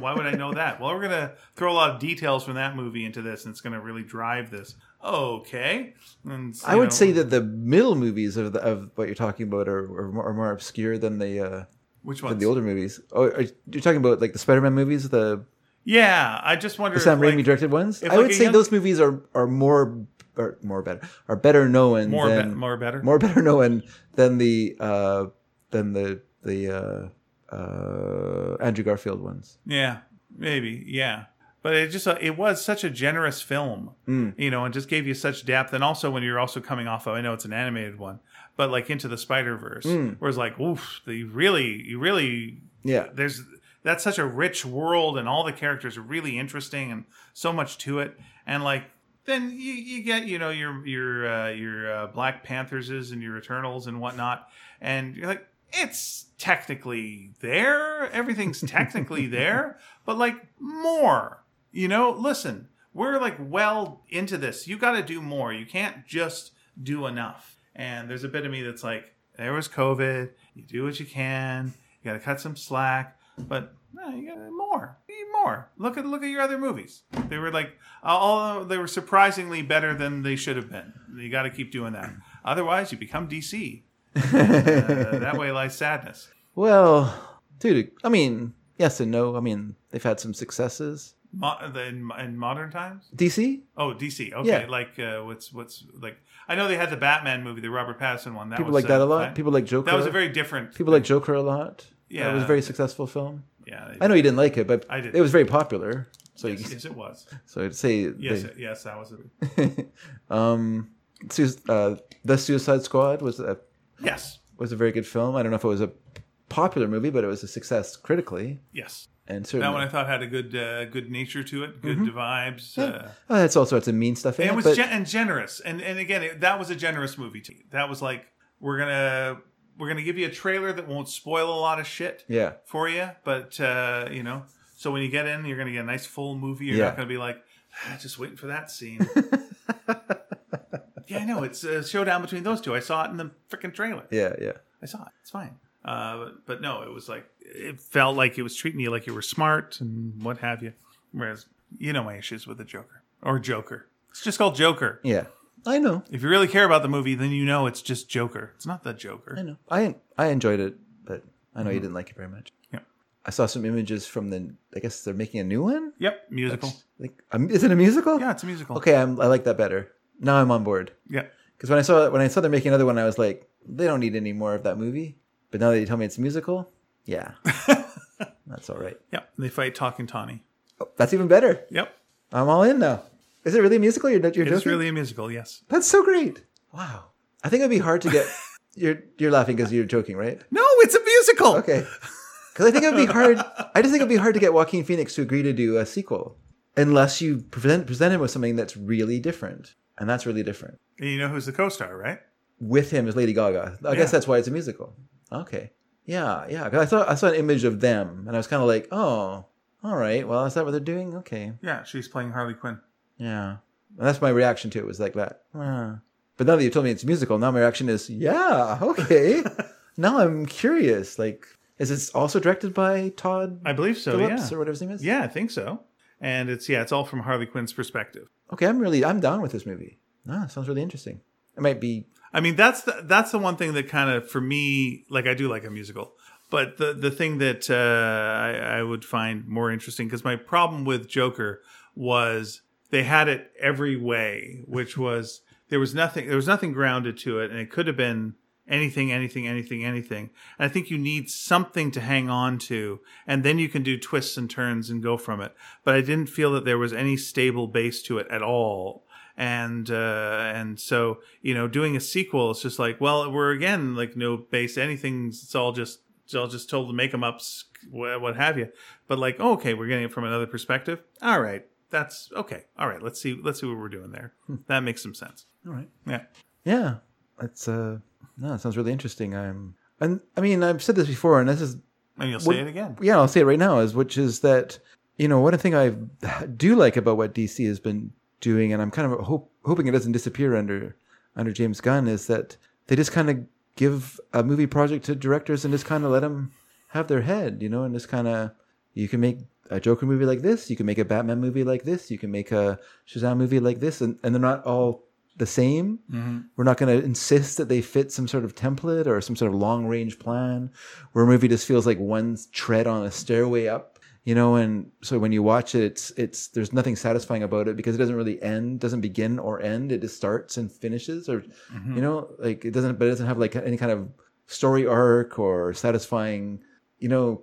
And there's no sense of peril. There's, you know what I mean? Like all those movies, like like all the Marvel movies to me feel like like that. Like there's no, they all feel like just a step on a way to something else, and you know they're not inherently interesting. And then I also like feel say like Guardians of the Galaxy 2, what's that a step on the way to? well, those ones kind of exist outside of that. I, I think James Gunn kind of made his own thing out of those, you know. So they kind of get shoehorned into the other, but then it never feels like they fit very well into Endgame or or the others mo- or um, the movie before that one, whatever it was called. You know, they just kind of they're just kind of like here they're part they're part of it. We Even though, even though so. one of the characters was the daughter of the main villain. yeah yeah there. yeah yeah, and that was the best part of of that of of the uh, whatever that first movie was called, the first one for Endgame. Uh, yeah, Infinity uh, War. Infinity War. Yeah, I mean, why it was a better movie, but but I think that they kind of got poisoned by the success of Endgame and kind of think like I guess everyone just wants like a bunch of stuff on the screen, like a bunch of people running out of places and running towards other people, and and you're kind of like, well, it works in that movie because it's you know it's like the the climax, then that makes sense, but to have every movie have this big noisy thing, it just kind of But No Way Home didn't have that. It was, no, it's great. It's like, let's all go to the Statue of Liberty and just smack each other around a bit. Sony movie. ah, I see. all right. I mean, it really, it does, they, they do have a different feeling than the other. Uh, yeah. But I think when you watch something like Ant Man or Thor or all those movies, it is it is kind of inherently unsatisfying because there's no. You didn't think Ragnarok was satisfying? It's okay.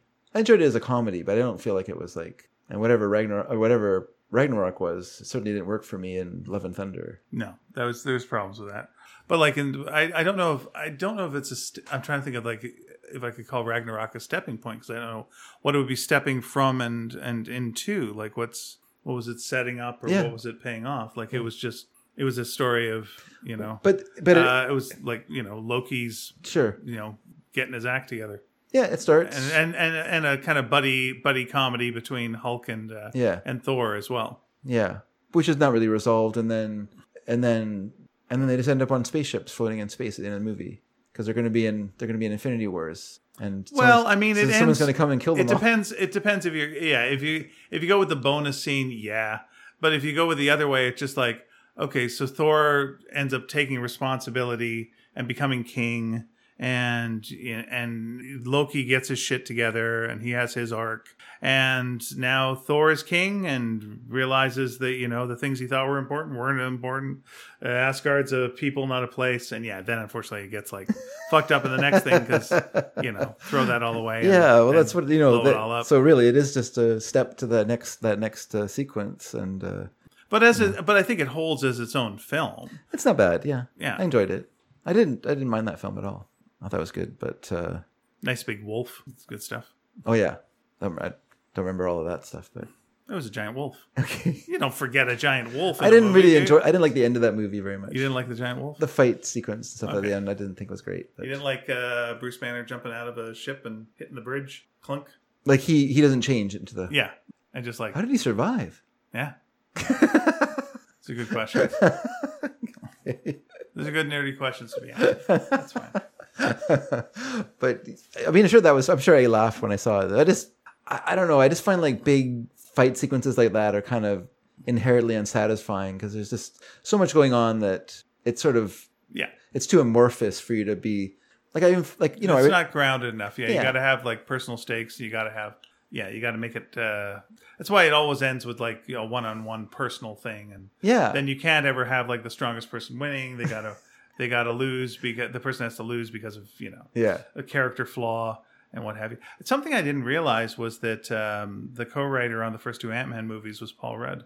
oh I didn't know that Yeah. Huh. That, like Adam McKay, they uh, wrote stuff together there. They were coming off of uh, Edgar Wright's uh, script when it, you know, uh, when Edgar Wright was go. okay okay Yeah, and so I think that was something that was missing for me from the most recent Ant Man movie was that kind of groundedness there. And yeah, it did kind of to me that one was here's the thing, here's the thing, here's the thing, here's the thing, here's the Yeah. thing, there's the thing, there's the thing, there's the thing. yeah yeah All right. But yeah like half half the cast would have been better settle settle down. yeah Bring it all in. quite intro like like having Bill Murray show up then he's gone Yeah. you know, oh, here's an interesting character. Oh, he's gone. And then having um, guy from The Good Place show up. Oh, here's an interesting character. This is fun. Like uh, an unwilling telepath. You know, like Yeah. He's grossed out by what you're thinking. he, no, he's gone. Yeah. Oh, here's a super strong lady. Oh, she's interesting. She's like super strong, and the actress playing her is obviously like a big, Yep. big uh, buff lady. This is gonna be cool. Nope, hardly in the movie at all. Like this is Well, then I guess the world must be interesting because uh, no, it's just kind of generic wacky world. yeah, it's kind of Like, all right, things floating around and Like I'm- I've already like when I'm seeing a bunch of alieny characters, I've seen that again in Guardians of the Galaxy. I've I've, I've you know in that case we're in a giant skull of an alien and they've set up a. Yeah. civilization inside. That's really interesting. Yeah. And everything's grounded and they've got all this stuff. Oh yeah, yeah. I've been through this before. Uh, how about this? Eh, it's all right. It's just kind of wacky world, and it's like, but listen, time moves differently at certain points. Oh, how's that going to affect things? Eh, it really won't. Oh, okay. Uh, what's the deal with the villain? Oh, he's a master of time. Oh, geez. Okay, so he's going to use time a lot in this, huh? No, master, he's, is he master of time? I thought he was master of in like he can move through realities. oh, is that right? Yeah, It's like the whole thing. Okay, because in the comics he's a time traveler, but like when he's he's saying to um, you know uh, uh, Ant Man, you know, here's the thing I can give you back is time. I'll give you some time, and I guess he's just saying that as like I'll I'll give you time. Like it sounds like he controls time in some way. okay. Uh, because again, that's his comic character, so I assumed that was what he was. Uh, Okay. what his powers were, but instead his powers are I'm telepathic until I'm not. I can just wave my hand, I'll slap you against a wall, and then I'll, uh, no, I can't do that later on. That would have been a good thing to use. Oh well, uh, I, I ran out of juice. Yeah, I don't yeah. want to spoil any Ant Man stuff. Well, and you know, it's our jobs. Sure, It's our job to spoil. but you know what? It's also our job to entertain. And so I'm going to throw over to you. Oh, Uh, you know how you were talking earlier about uh, enjoying listening to the SD cards of the old uh, Sneaky Dragon listening party. yeah, You know, wouldn't it be nice if there was a, something like that that we could do uh, nowadays? But yeah. Let me call Mary. uh, all right, give her a call. Don't, don't need to involve Mary. Be quiet, Dad. They're uh, they oh, went father. they went to see women talking tonight. Oh, I I, I want to see that. Yeah, Lisa didn't want to see it. So what? This let me just So you a it's not all women watching. Let me decide why we went to see uh, a man called Otto last night. So uh, Mary wrote to us on Monday and said, "Do you guys want to see women talking on Wednesday?" And uh, of course, my response was my normal response: emoji person thinking. Hmm. They're doing the kind of like you know because I don't know. I have don't know what the plans are. So so then Lisa wrote and said, "Well, we're picking up hay on Wednesday, um, but if we have time, we'll come. So I'll let you know that night." So on Wednesday we went and picked up we uh, picked up 50 bales of hay from place. So we had to do two trips. You know, load it, take it to the other place, and unload it into the barn, and then go back again and do that.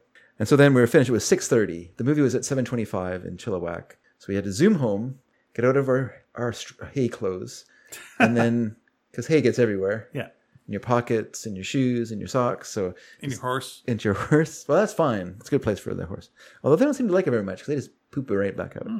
But um, so then it was suddenly it was ten to seven, and the movie was at seven twenty-five, and it's normally about a thirty-five to forty minute drive to get there. So we're get, it's getting tight. So and Lisa had already had me- messaged Mary and said, you know, we're we're on, we're going to be there. So so our plan was we'll get some McDonald's on the way home, but we couldn't do that because we didn't have time. So we just zoomed out to Chilliwack, and we get to the theater. Yeah. And we hadn't heard from Mary, and I was kind of like, hmm, this is not sounding good. So we got there, and before I bought tickets, I phoned and said, Mary answered. She's like, hello. And I said, hey, what's up? Are you coming to the theater? She's like, oh, you're there? So she missed her, didn't get her message. Oh, So she was still at home. And and I guess she and Eva decided they were going to go tonight to go Oh, see the movie all right. anyway. And so I said, so uh, it was just Lisa and I, and I said, well, I guess we'll see women talking. She's like, no, I don't want to see it. So, so we went and saw a man called Otto instead. okay. And did she like that? She thought it was okay. Doesn't like things about grumpy people, Okay. and he's very grumpy at the beginning. He changes through the movie. Through I, I liked it quite a bit. Yeah. Yeah, through osmosis. Yes, he in contact with people who are nice. You de- de- Yeah. just develop Absorbs niceness. them. Yeah, absorb He the eats their flesh. Well, that's not Very osmosis, dark. but okay, Very dark movie. It's cannibalism, but yeah, but yeah, that's what happened. Cannibal so, called Otto. so, um, yeah, Mary and Eve are, will see it. So I'll, I'll write to her and ask what she thought of it Nice. because it does sound interesting, and uh, yeah, it's Sarah Polley. So uh, Mary was your co-host on the show, She was and she's not with us. So I'm going to be a poor man's Mary Okay. uh, through this. all right. Uh, but you have uh, selected some uh, songs uh, with a theme. Well, I always do. Name your theme. Uh, the theme today was uh, changes. Okay. And so I chose uh, five songs that all have the title changes. Oh, okay. And but not the one you expect. not the one you expect. So we not right. we won't be hearing that song.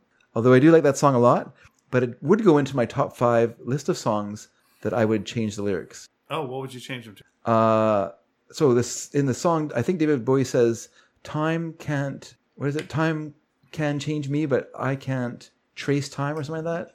But I would pref- think it should be, "I can't change time." Oh, isn't that what the lyrics are? No, I don't think so. Yeah. Oh, there's no way of looking it up. Yep. Too bad. Wish I wish I could. I wish you could too. Oh well. So we're gonna start with our first song, everyone. This is uh, Jeanne and the Darlings. This was a uh, they were signed to the Volt label, which was a subsidiary of Stax Records, and I explained before why record labels have subsidiaries. Which is short answer. which short is version? which is that in order to avoid uh, payola scandals, like looking like they're stacking the the the uh, the the, uh, the the whatever they call them, the Hot 100 list or whatever, you know, like uh, record labels would have you know other labels. So say Stax had Volt, you know, so so if if they had a Volt artist that was in and they had some Stax artists, it wouldn't look like they were Ah, it wouldn't okay, look like they were right. monopolizing and, and there was something fishy going on. It was a way to avoid any kind of questions like that. So, uh, so yeah, so Jeanne and the Darlings were, they were Stax artists. They did sing on Stax. They were back, backing, they did backing vocals and stuff like that. And like so many, uh, you know, black singers of that time period, they came out of gospel. They were an Arkansas group. Uh, but this song is called Changes. This came out in, um, actually never came out. It was unissued. That's, that's what's weird about this song. It has a really interesting ending to it that obviously cost a little bit of money. And the song was never issued at the time. It only came out, I only heard it because I bought a CD called We're the Soul Girls, the complete Volt recordings. Uh, and it's, but the, um, Jeanne and the Darlings did not record enough songs for one CD. So they combined them with another group that was kind of recorded a few singles for Volt called the, the Charmels. Okay. And so, but this is Jeanne and the Darlings with changes from probably recorded 67, 68. But anyway, listen to the end of the song. It's really interesting what they, where they go with it. Here we go.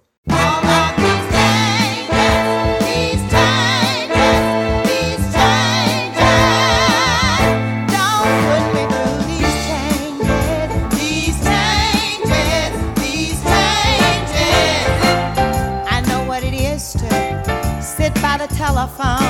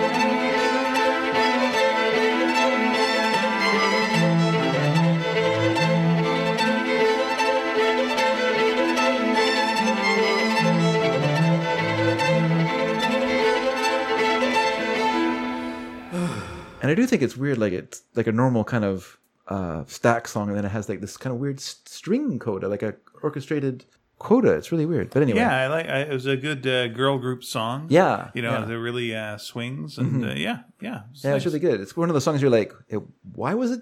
Why wasn't this put out?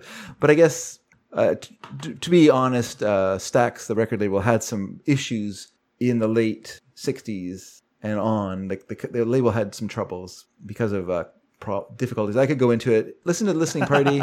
listen to listening party. I talk about it all on there. I give give you guys a history of Stax on there, and it's it is interesting. It is very interesting. Okay, let's move on. Let's go on for, to another rare one.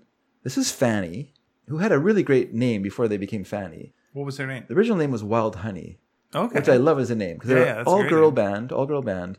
But they got they um, went. We want to never be able to perform in the UK. That's right. They they they um yeah they signed to Reprise Records. They were put into the under the control of the producer. Um, man, I remembered his name yesterday. Now I can't remember his name now. Isn't that silly? I'll think about it when we when we're gone. But uh, yeah, and so he made them change their name to Fanny yeah. which they weren't really super happy with. And he also felt like they kind of softened their sound a little too much. But what happened was when the first album came out, which was called Fanny, their their first album, it um, was released in Canada, and of course there was a Canadian arm of the record label here in Canada. So Reprise Records had their own Reprise Canada, and they got the wrong master tapes, and hmm. so they released a version of the album that was vastly different than the album that was released in the hmm. states. And so this song, Changes, was on the Canadian version, but was not on the American version. Okay. I don't think it was ever issued on a on a record of when Fanny during their lifetime. This is on the box set, but we'll say it's from the Canadian version of Fanny that came out in uh, 1970. So this is Changes. Uh, let's give it a listen, everybody. All right.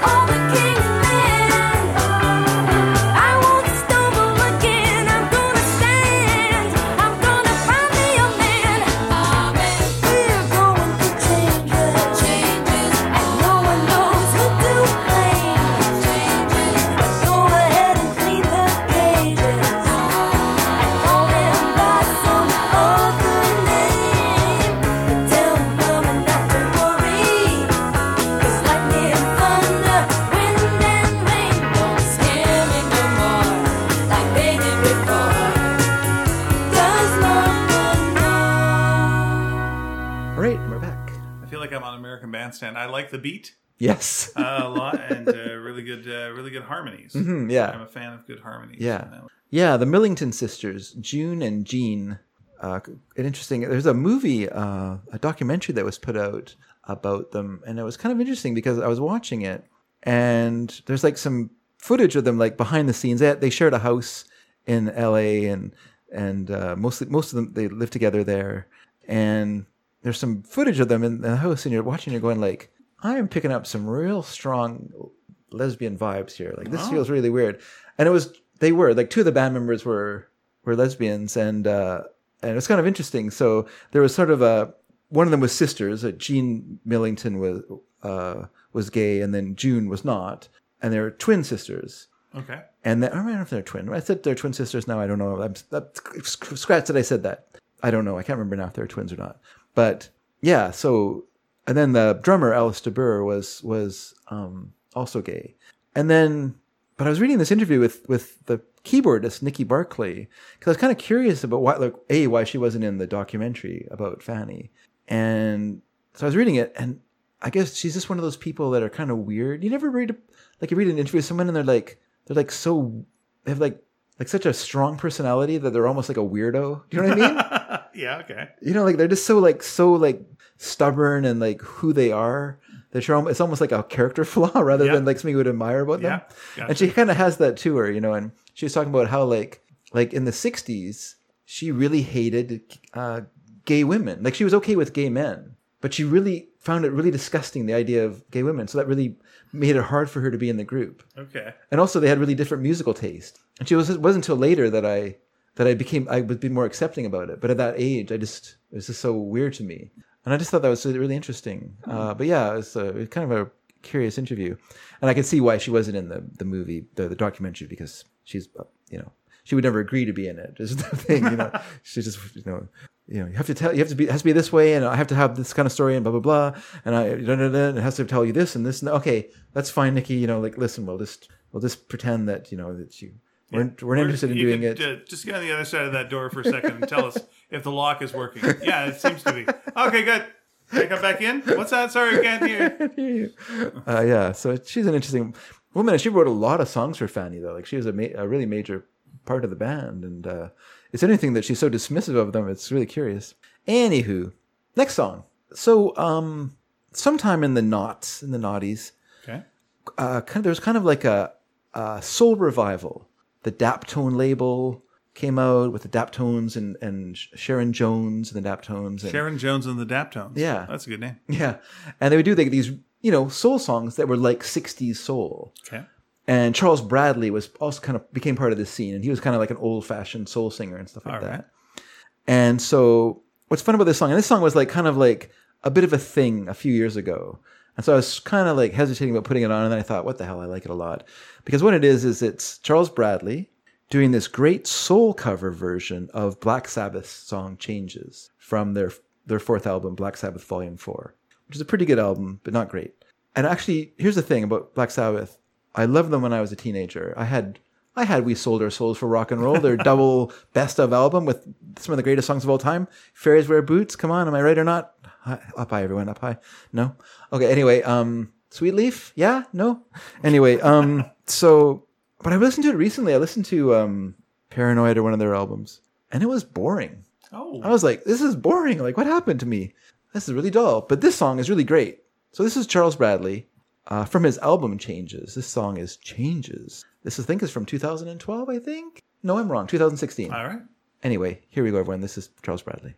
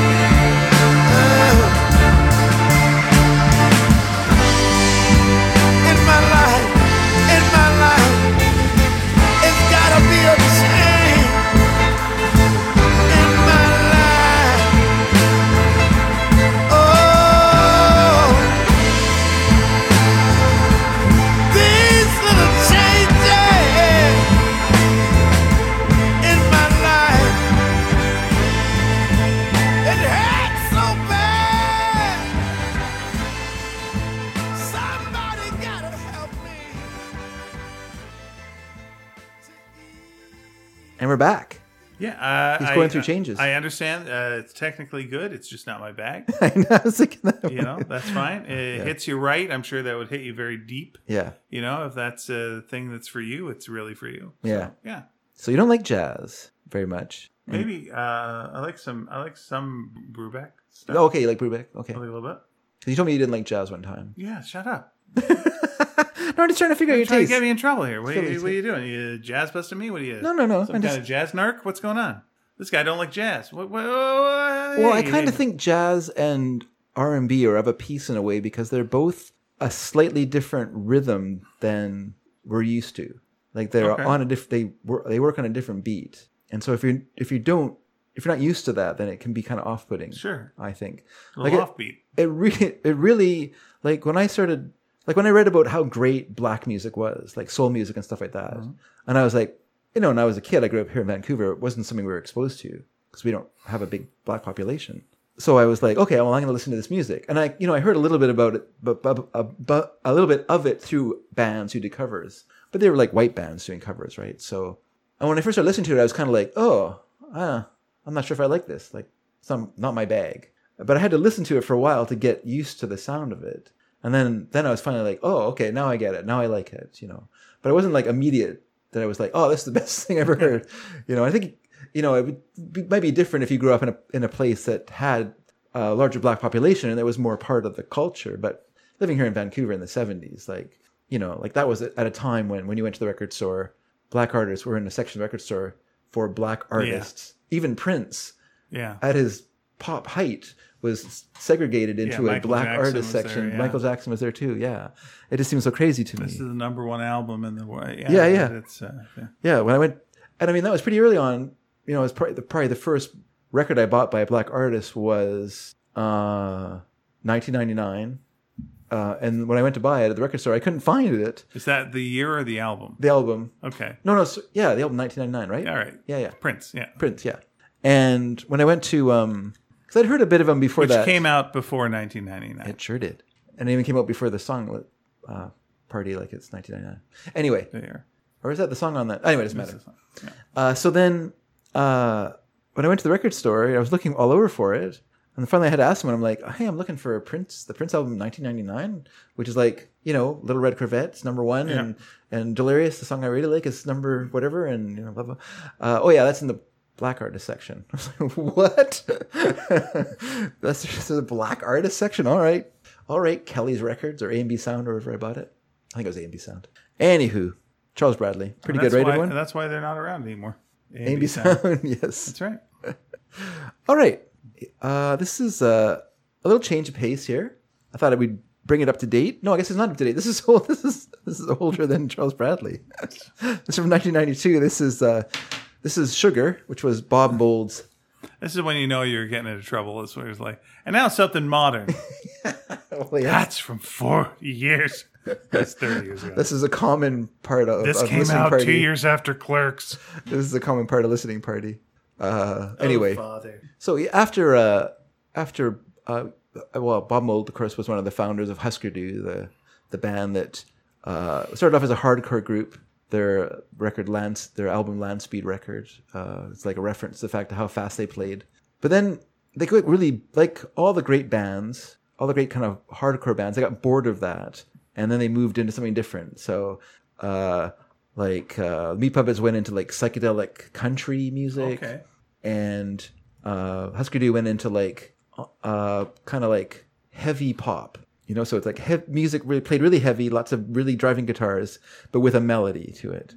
And so after Husker Du crashed and burned, as bands do, Bob Mould started a band called Sugar, and this is from their 1992 album Copper Blue. This is, of course, Changes. I know it's surprising that it's called Changes, but it is. Let's listen to Husker Du. I mean, I'm sorry, Sugar, everyone. That's Husker Don't. Husker. Whoops. Here we go.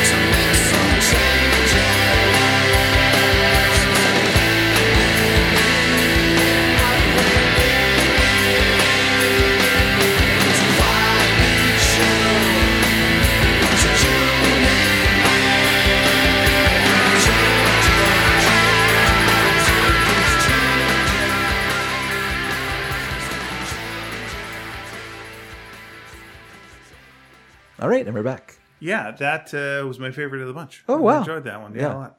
Yeah, Yeah, noisy, but with a melody. yeah. With melody, which is kind of fun. I, I really do. I like that sound too. It's interesting hearing uh, all these songs, and uh, I've got a weird relationship with music, and uh, and uh, finding out what I like. well, that's good. I'm glad because it's funny. I um, I, I just uh, just for the heck of it, I dumped all of my top five songs onto a USB uh, little whatever they call those things stick, Yeah, a stick, stick. Let's just call it stick. and I a thumb drive, and I I just you know because I can put them into I can listen to them on my radio, and so I've just been listening to, through all the top fives over the last couple days, and my thought is. These are really good. I really like these songs. but anyway, I guess because I choose them. But uh, anyhow, I, uh, yeah, it's funny. I met Bob Mould because Husker Du played a concert at the York Theatre, and we interviewed them for Generic Drivel.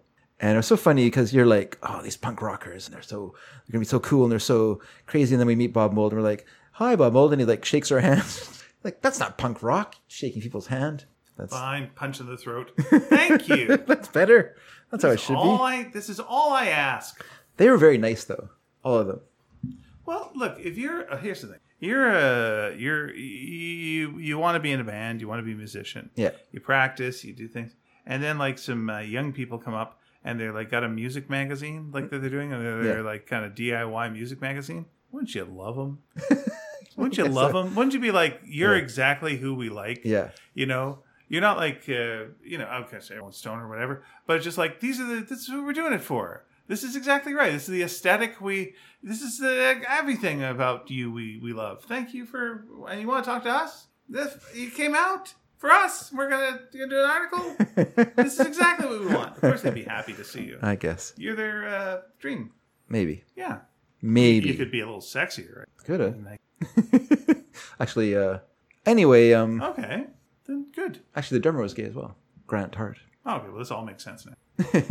the uh, bassist was not, but he Oh. did have a fabulous mustache. Now he's a chef. Okay, I hope uh, hope he keeps it under wraps. So the mustache. I don't know if he still has the fabulous mustache, but he did in those days.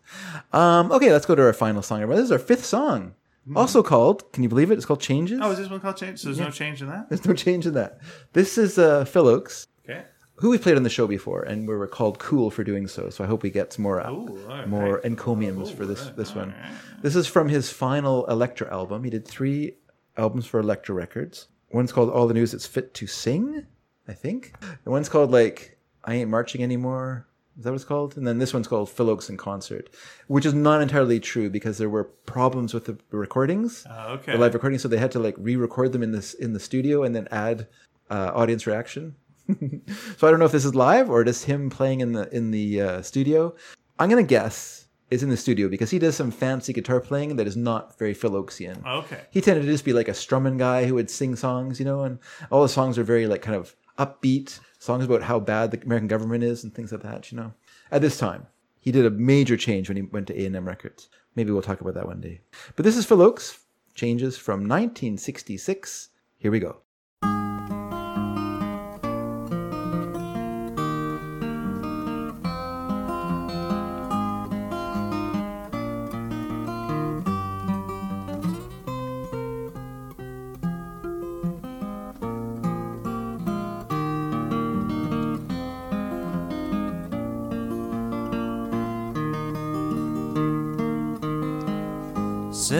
By my side, come as close as the air. Share in a memory of gray, and wander in my words. Dream about the pictures that I play of changes. Green of summer turn red in the fall. To brown and to yellow they fade. And then they have to die. Trapped within the circle time parade of changes. Scenes of my young years were warm in my mind. Visions of shadows that shine till one day I returned and found they were the victims of the vines of changes.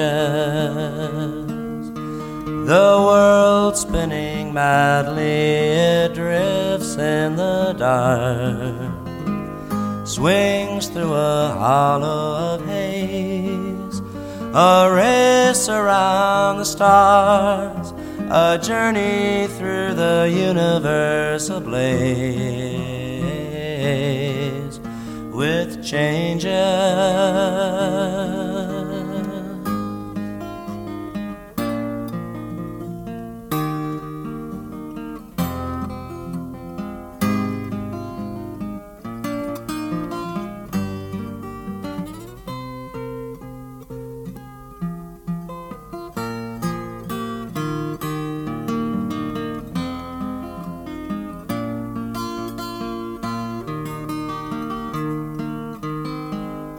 Moments of magic will glow in the night. All fears of the forest are gone. But when the morning breaks, they're swept away by golden drops of dawn, of changes. Passions will part to a strange melody, as fires will sometimes burn cold, like petals in the wind. We're puppets to the silver strings of souls of changes. Your tears will be trembling now we're somewhere else. One last cup of wine we will pour, and I'll kiss you one more time and leave you on the rolling river shores of changes. So sit by my side, come as close as the air, share in a memory of grace, wander in my words, dream about the pictures that I play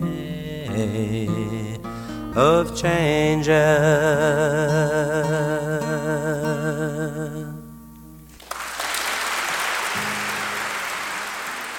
And we're back. Yeah, no, it sounds like uh, the last song in a James Gunn movie. Okay. Like this is the tender song. It's like we're gonna pull your heartstrings right. Okay, now. It's kind of song that's make you cry and make your daughters look over at you and go, "Is Dad crying?" Dad's crying. Yeah.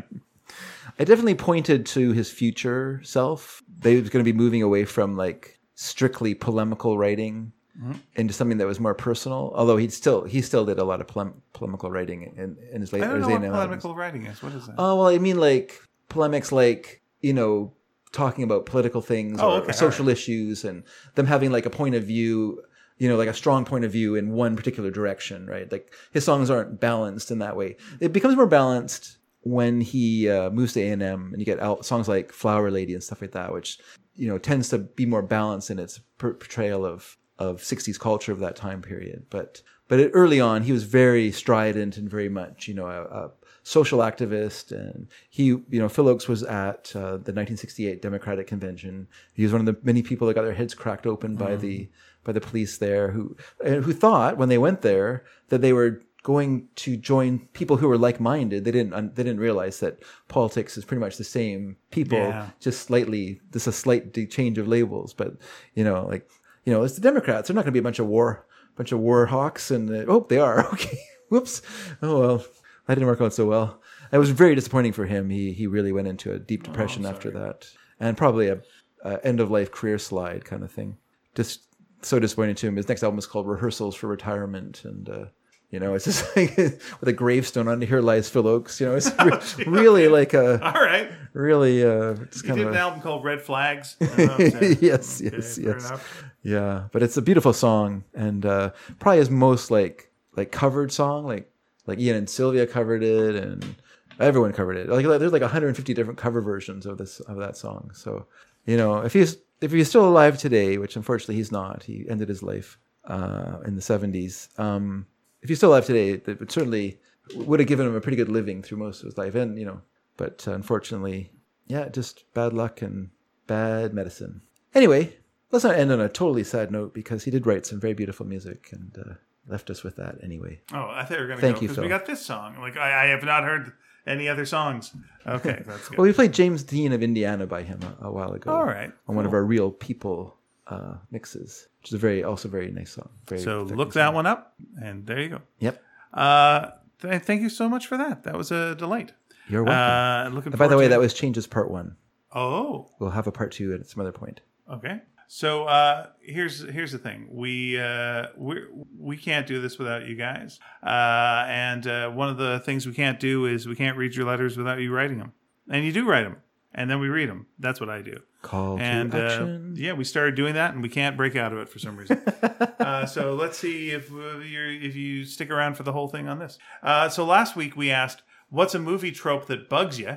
and also, "Who's your favorite TV detective growing up?" Those are those are two questions we asked, and we got some responses, and I'm going to read them out loud right now, and we'll see what happens and see if my voice uh, can keep talking. Matthew Sanborn Sanborn Smith says, "My least favorite movie trope is the superhero three-point landing." Oh, Okay, it bothers me that movie makers uh, think this is still cool and interesting. Now that we've seen it at least uh, four dozen times, uh, they they it's like they want to call attention to their lack of creativity.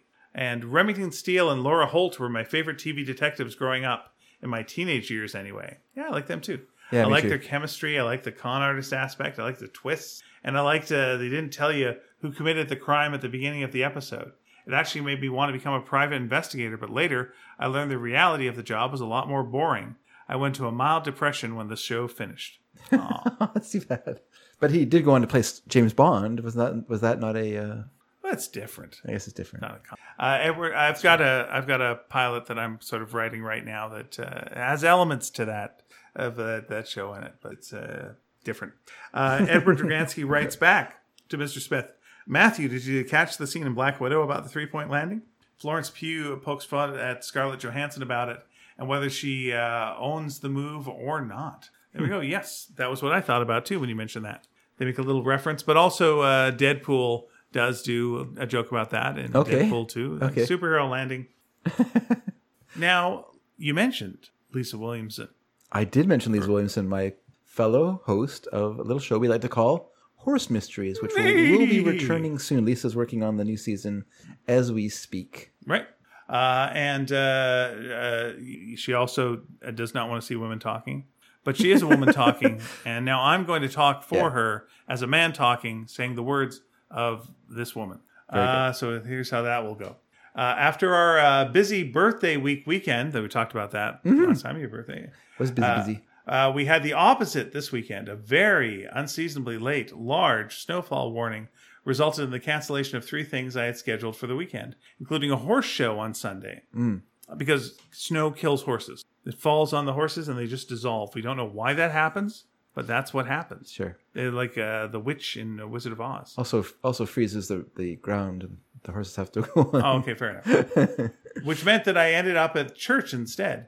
Uh, I just got there in time to hear Dave do a reading. Well, that's nice. Hmm. I believe it was Genesis uh, two fifteen to seventeen, uh, three have one, been. one to seven, It was when Eve e- eats of the apple. and goes. Eh, I like a pear. A pirouette. yeah, a paradise lost. Get out of here, you.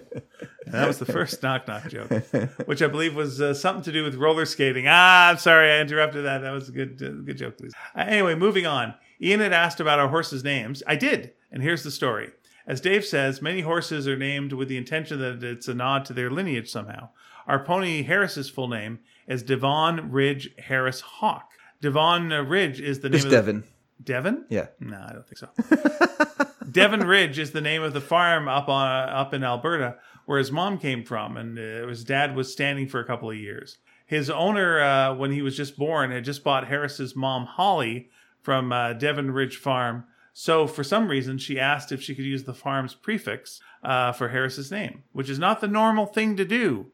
I believe her own farm is called Birdsong, so all of Harris's younger siblings have that as their prefix uh, or prefix, whatever you want to say, or first part of their name. And I think uh, she names all of her ponies after birds, hence Harris Hawk. Harris's dad was called Fairy Hill Hawk, so I guess that's why she went with a, that type of hawk for his name. Archie was named by his previous owner, a girl who uh, had him for a couple of years. I think she named Archie because he's a redhead, chestnut. His original name from birth to two was Bracken, as his uh, registered name is Penny's Bracken. Thoroughbreds didn't need to do the prefix uh, farm name thing that most other horse breeds do. Archie's mom's name was Penny something or other. And yes, I agree. Archie's registered name is a bad name.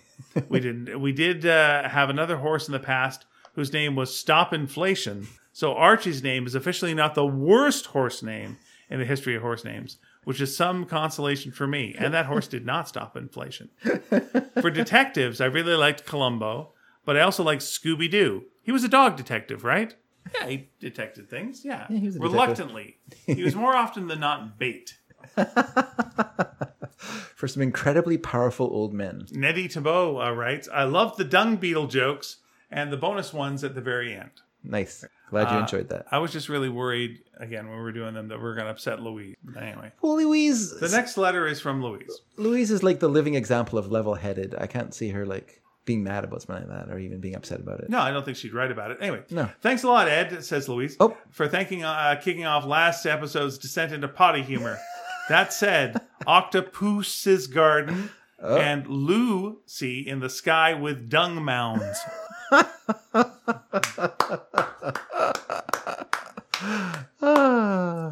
Uh, the movie and TV trope that really bugs me, much like a dung beetle rolling and re-rolling its ball of excrement, is exhuming the tragic white female icon again trope. Oh. Here is the let them rest in peace top five. Number five, Judy Garland. Mm, yeah. Number four, Marie Antoinette. Okay. Number three, Jacqueline Bouvier, Kennedy Onassis. Okay. Number two, Princess Diana. Hmm. And number one, Marilyn Monroe. Yes. Leave them Goodbye, alone. Norma Jean. Although I do my movie about her Playboy shoot. All right. I'm just joking. Oh. No movie. My sister and I watch many and uh, as many Oscar-nominated movies as we can. But when the lead of uh, Blonde was nominated, we said no thanks. we have nothing against Ana de Armas in the role, but it annoys me that an industry uh, just can't seem to resist resurrecting Marilyn, much like a villain in a horror movie franchise. And I like Columbo too. But my next favorite movie uh, mystery detective was uh, Banacek. Mm, yeah, he was good. George Peppard. Yep, the the uh, Thomas Crown like private det- private eye Mm. who specialized in big ticket item theft, art, coins, racehorses, and so yeah, on. yeah. Preteen me liked that he was rich, arrogant, and always quoted Polish proverbs. Proudly Polish. That was an interesting part of his character. Yeah.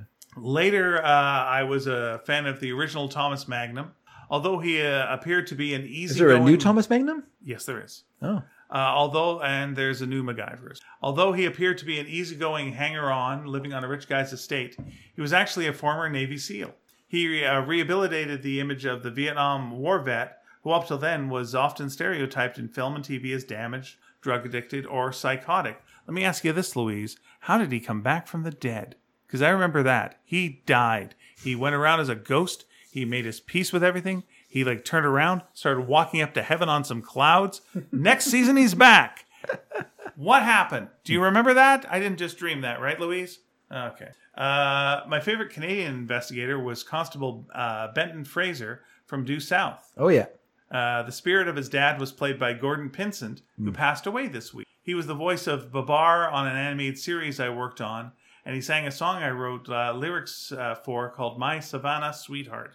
I saw him live on stage as Prospero in The Tempest, so he was a performer with a lot of range. Yes. And uh, I had totally forgotten that uh, I know his son.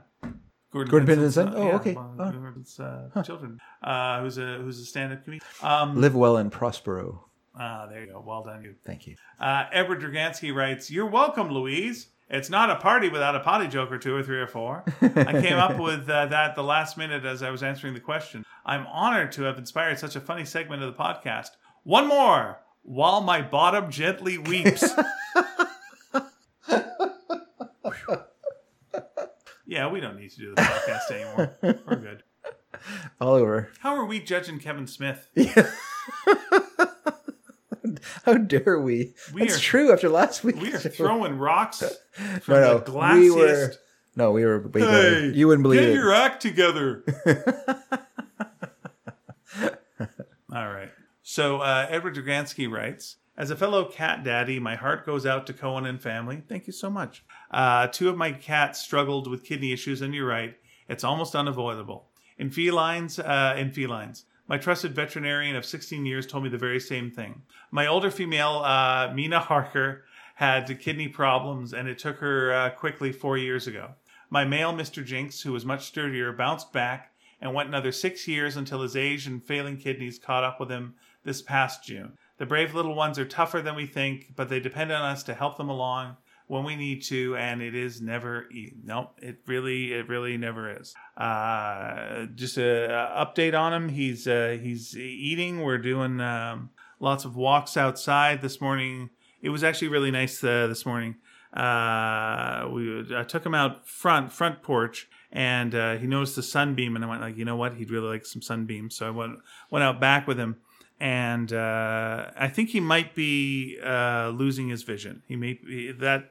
I, I'm getting I'm getting hints of that, but he uh, but he felt uh, he definitely felt the sun, and uh, and it was it was interesting seeing him like just start to relax in a sunbeam. And again, there's these moments where he's like really himself. And I always know that he is relaxed and happy when he crosses his front palms or, or paws, Yeah. like one paw over the other, and it's like that. And it's just looks so royal. And and so I was waiting for that. Then he did it, and ah, I just broke down. I did. I did a little. Uh, I did a cartoon about uh, about him yesterday because I do a daily um, diary comic that I put up on Instagram and on Facebook. And uh, my friend uh, and neighbor Scott came by and asked how he was doing, and I had to tell him, you know, that you know he's in stage four now of the kidney disease, and he's got a cat who's an older cat, and so we're talking about you know uh, how hard it is and how you know uh, the the hardest thing is that they uh, hide their um, they hide their pain. And we both re- realized at the time we're both trying to hide that we're uh, crying all that and just like I learned it from you. We're ones to talk. Yeah. But uh, you know uh, today has been a one again Nettie gave the, the good advice of you're gonna have good days and bad days and today was a good day so far. So uh, taking the good days as they come and there's times where I just look over him and go I'm richer than any millionaire I'm gonna cry anyway I'll um, section off my film tropes to one franchise Star Trek there you go uh, you know as well as I do that the list isn't long uh, it's just short and repeated, and I'll name of the few best ones. And uh, I do know these because I did a Star Trek uh, parody show. Uh, the Starfleet Admiral Admiral that's gone bad. Oh my God, they have a lot of those, eh? Holy cow! Pulling free from a nebula using a reverse tachyon emitter pulse. That old chestnut. You're the only ship in the sector. Shields at 14%. The dilithium crystals need recharging. Holodeck malfunction. Why do they even allow those things? Those are the lawn darts of the future, the holodeck. Holy shit. The first time Moriarty gets out and starts like killing people, Yeah. you got to shut that fucker down. Yeah. It just it's amazing to me that like you've got this insane uh, universe with like everything in it and all these amazing worlds and it's like we're bored. we're going to go to the holodeck and pretend to be Sherlock Holmes. Yeah. Like It was a long time between worlds. is it though? Yeah. Well, they got warp speed. All right, fine. Then go visit that gangster planet again. That's fun. Go back to some of the fun ones. Go to the western one. Replacing the conduits. Does Starfleet Starfleet buy their parts from Radio Shack? Yeah, Radio Shack in the future. Yeah, that's uh, it. It, it makes. Uh, and last uh, but not least, the Enterprise gets a refit. Ugh, the amount of times I, I I don't know how exciting they think the docking sequences are and the undocking. oh God. Not not exciting. But I'll admit, I still love Star Trek in all its glory. I'm just happy when I see one of these tropes uh, uh, coming a mile away. I'm supposed it becomes a hazard due to uh, the longevity of the franchise, and poking fun at it is what makes it a great part of the fandom. There's even a series of books called Nitpicker's Guide to Star Trek that uh, really drills deep into each episode and film, and I keep it close to my TV as I watch it for the 100th time. really worth it. I have that, but it's called my wife. She knows all that stuff. So anytime I'm watching lower decks or whatnot, I have to turn to her and just go, "Is that a thing? Yeah, here's what it is." Like, okay. And it's similar when we're watching like a Marvel TV series. I'm like, "What's that about?" Well, you see, Moon Knight actually is, and here's here's the thing about that that's quite fascinating. Is Finally, I can use my Marvel Who's Who.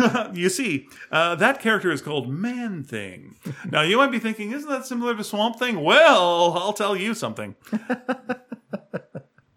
Uh, my folks were big fans of James Garner, so Rockford Files was all always on when I grew up. I remember how much I liked the theme song by Mike Post, so much so that I'd call the radio station and ask them to play it. Hope they weren't a jazz station. That was an interesting time when a TV theme could be like a, a top. It was Top 10 yeah, song. You're right. I, I'm, I would mention a couple now, except I think you might. No, no, no, no. There we go. Uh, I was thinking like "Welcome Back, Kotter." You know that Yeah, song yeah. played a Welcome lot. back. Yep. Uh, Theme from Chico the SWAT. Man. Theme from SWAT was a hit Yeah. song. Uh, Doodaloo, doodaloo, doodaloo, doodaloo, doodaloo, doodaloo, hi, it's it's it's my girlfriend and my anniversary. Uh, Would you mind playing a, th- a song? Yeah. Can you play the Jeopardy theme? Does she like it? No, that's relationship is in jeopardy. Uh, there were others like the Streets of San Francisco and Kojak. I can remember being on. I liked Starsky and Hutch quite a bit, but I didn't watch it religiously. My first wife and I watched every episode of NYPD Blue when it first aired, all the way to the last season. The ABC affiliate wouldn't air the first season due to a boycott, so I had my in laws in Oklahoma tape it for me. Uh, by the time the second season rolled around, What were they boycotting? Dennis Franz's ass? yes, Oh, Franz's ass. Franz's ass. Uh, so I had my in-laws. I wonder if they had to audition the butts. Like you, you audition your actors, right? And you're like, they're really good. It's like, look, we're gonna have to show your ass at some point. So like, if say Well, it's you just have, the one time, wasn't it? Did they do it all the time? what do you mean? The characters' butts? Yeah. It was regular, Oh, was it a regular thing? regular butts. Yeah. Okay, I didn't know Um. I didn't really. I didn't. I'm just assuming, like, in case, like, say someone has a very disturbing butt, like Hmm. maybe they have like a birthmark that looks like a swastika, and you gotta like, we gotta, we gotta deal with this now. We gotta know if you got a weird ass because we can't, you know, deal with that. Anyway, by the time the second season rolled around, the show was such a hit that the affiliate uh, couldn't resist airing it for the ratings, boycott or not. I think the viewers uh, missing out on NYPD Blue also became uh, noisier than the boycott, and Tuesday evenings were spent watching it from that point on. My mom's, uh, my, my first girlfriend's mom was such a fan of Columbo that she'd set her alarm to wake her at 3 a.m. so she could watch it and then go back to bed at 4 a.m. That's a fan. That's also someone that doesn't know how long Columbo is. That, that is two hours long. I guess you just wanted to see the end. Unless they broke Columbo in two and showed one part one day and one part the next. In which case, good for them. Because that is long. As for Terminator's Wait, oh, thank you. One of the most recent films where Schwarzenegger returned to play the part. I swear I remember a scene where this weight is discussed. Schwarzenegger has been uh, disguising the fact that he's a Terminator and is hidden, living a normal life. I remember someone asking him how he disguised his weight or him stepping on a scale. Not really funny at all, just crushed my skull already. I think I'll uh, go count up some more Star Trek tropes now as I watch the new episode of Picard. There's bound to few, be a few. Mm-hmm. Uh, live long and prosper, sneakers. Kirk out. Let's get the hell out of here. Do we have any uh, email emails? We don't have any email emails this Oh, week, there we go. but thank you, people who've written in the past, particularly Laurel. She likes to write Do you uh, do you have? I always enjoy that. I do have a question. Okay, I've got one as well. So please hit me with yours first. Well, you you go first then. Well, mine is what is uh, what is a big cry movie for you? You were talking about how you cry at movies. I just had a little bit of a cry cry there. so how about that? What is? And I'll also take a TV show. What is a big cry moment you have had at a movie or TV show? My question is, uh, what is the best pet name you've ever heard? Ah, Because I really liked uh, Ed's uh, Mina Harker. That's a great name for that is your a pet. good name. I also like. Um, I did the uh, what's its uh, stop podcasting yourself show. And what's it, what's it, what's it, what's the co-host name? There's Graham and there's Dave. Who's Dave's last name? I forget his last name, and I feel bad Uh, about that. Chum, ch- Chum- Shumka, Chumley- Shumka. Shumka, Dave Shumka. Uh, but he had a dog named Grandpa. And I like that name because he'd be in the park yelling, Grandpa! Hey, Grandpa! Anyone seen Grandpa? Where's Grandpa? That's a good Grandpa. And then the dog would run up. That's pretty funny.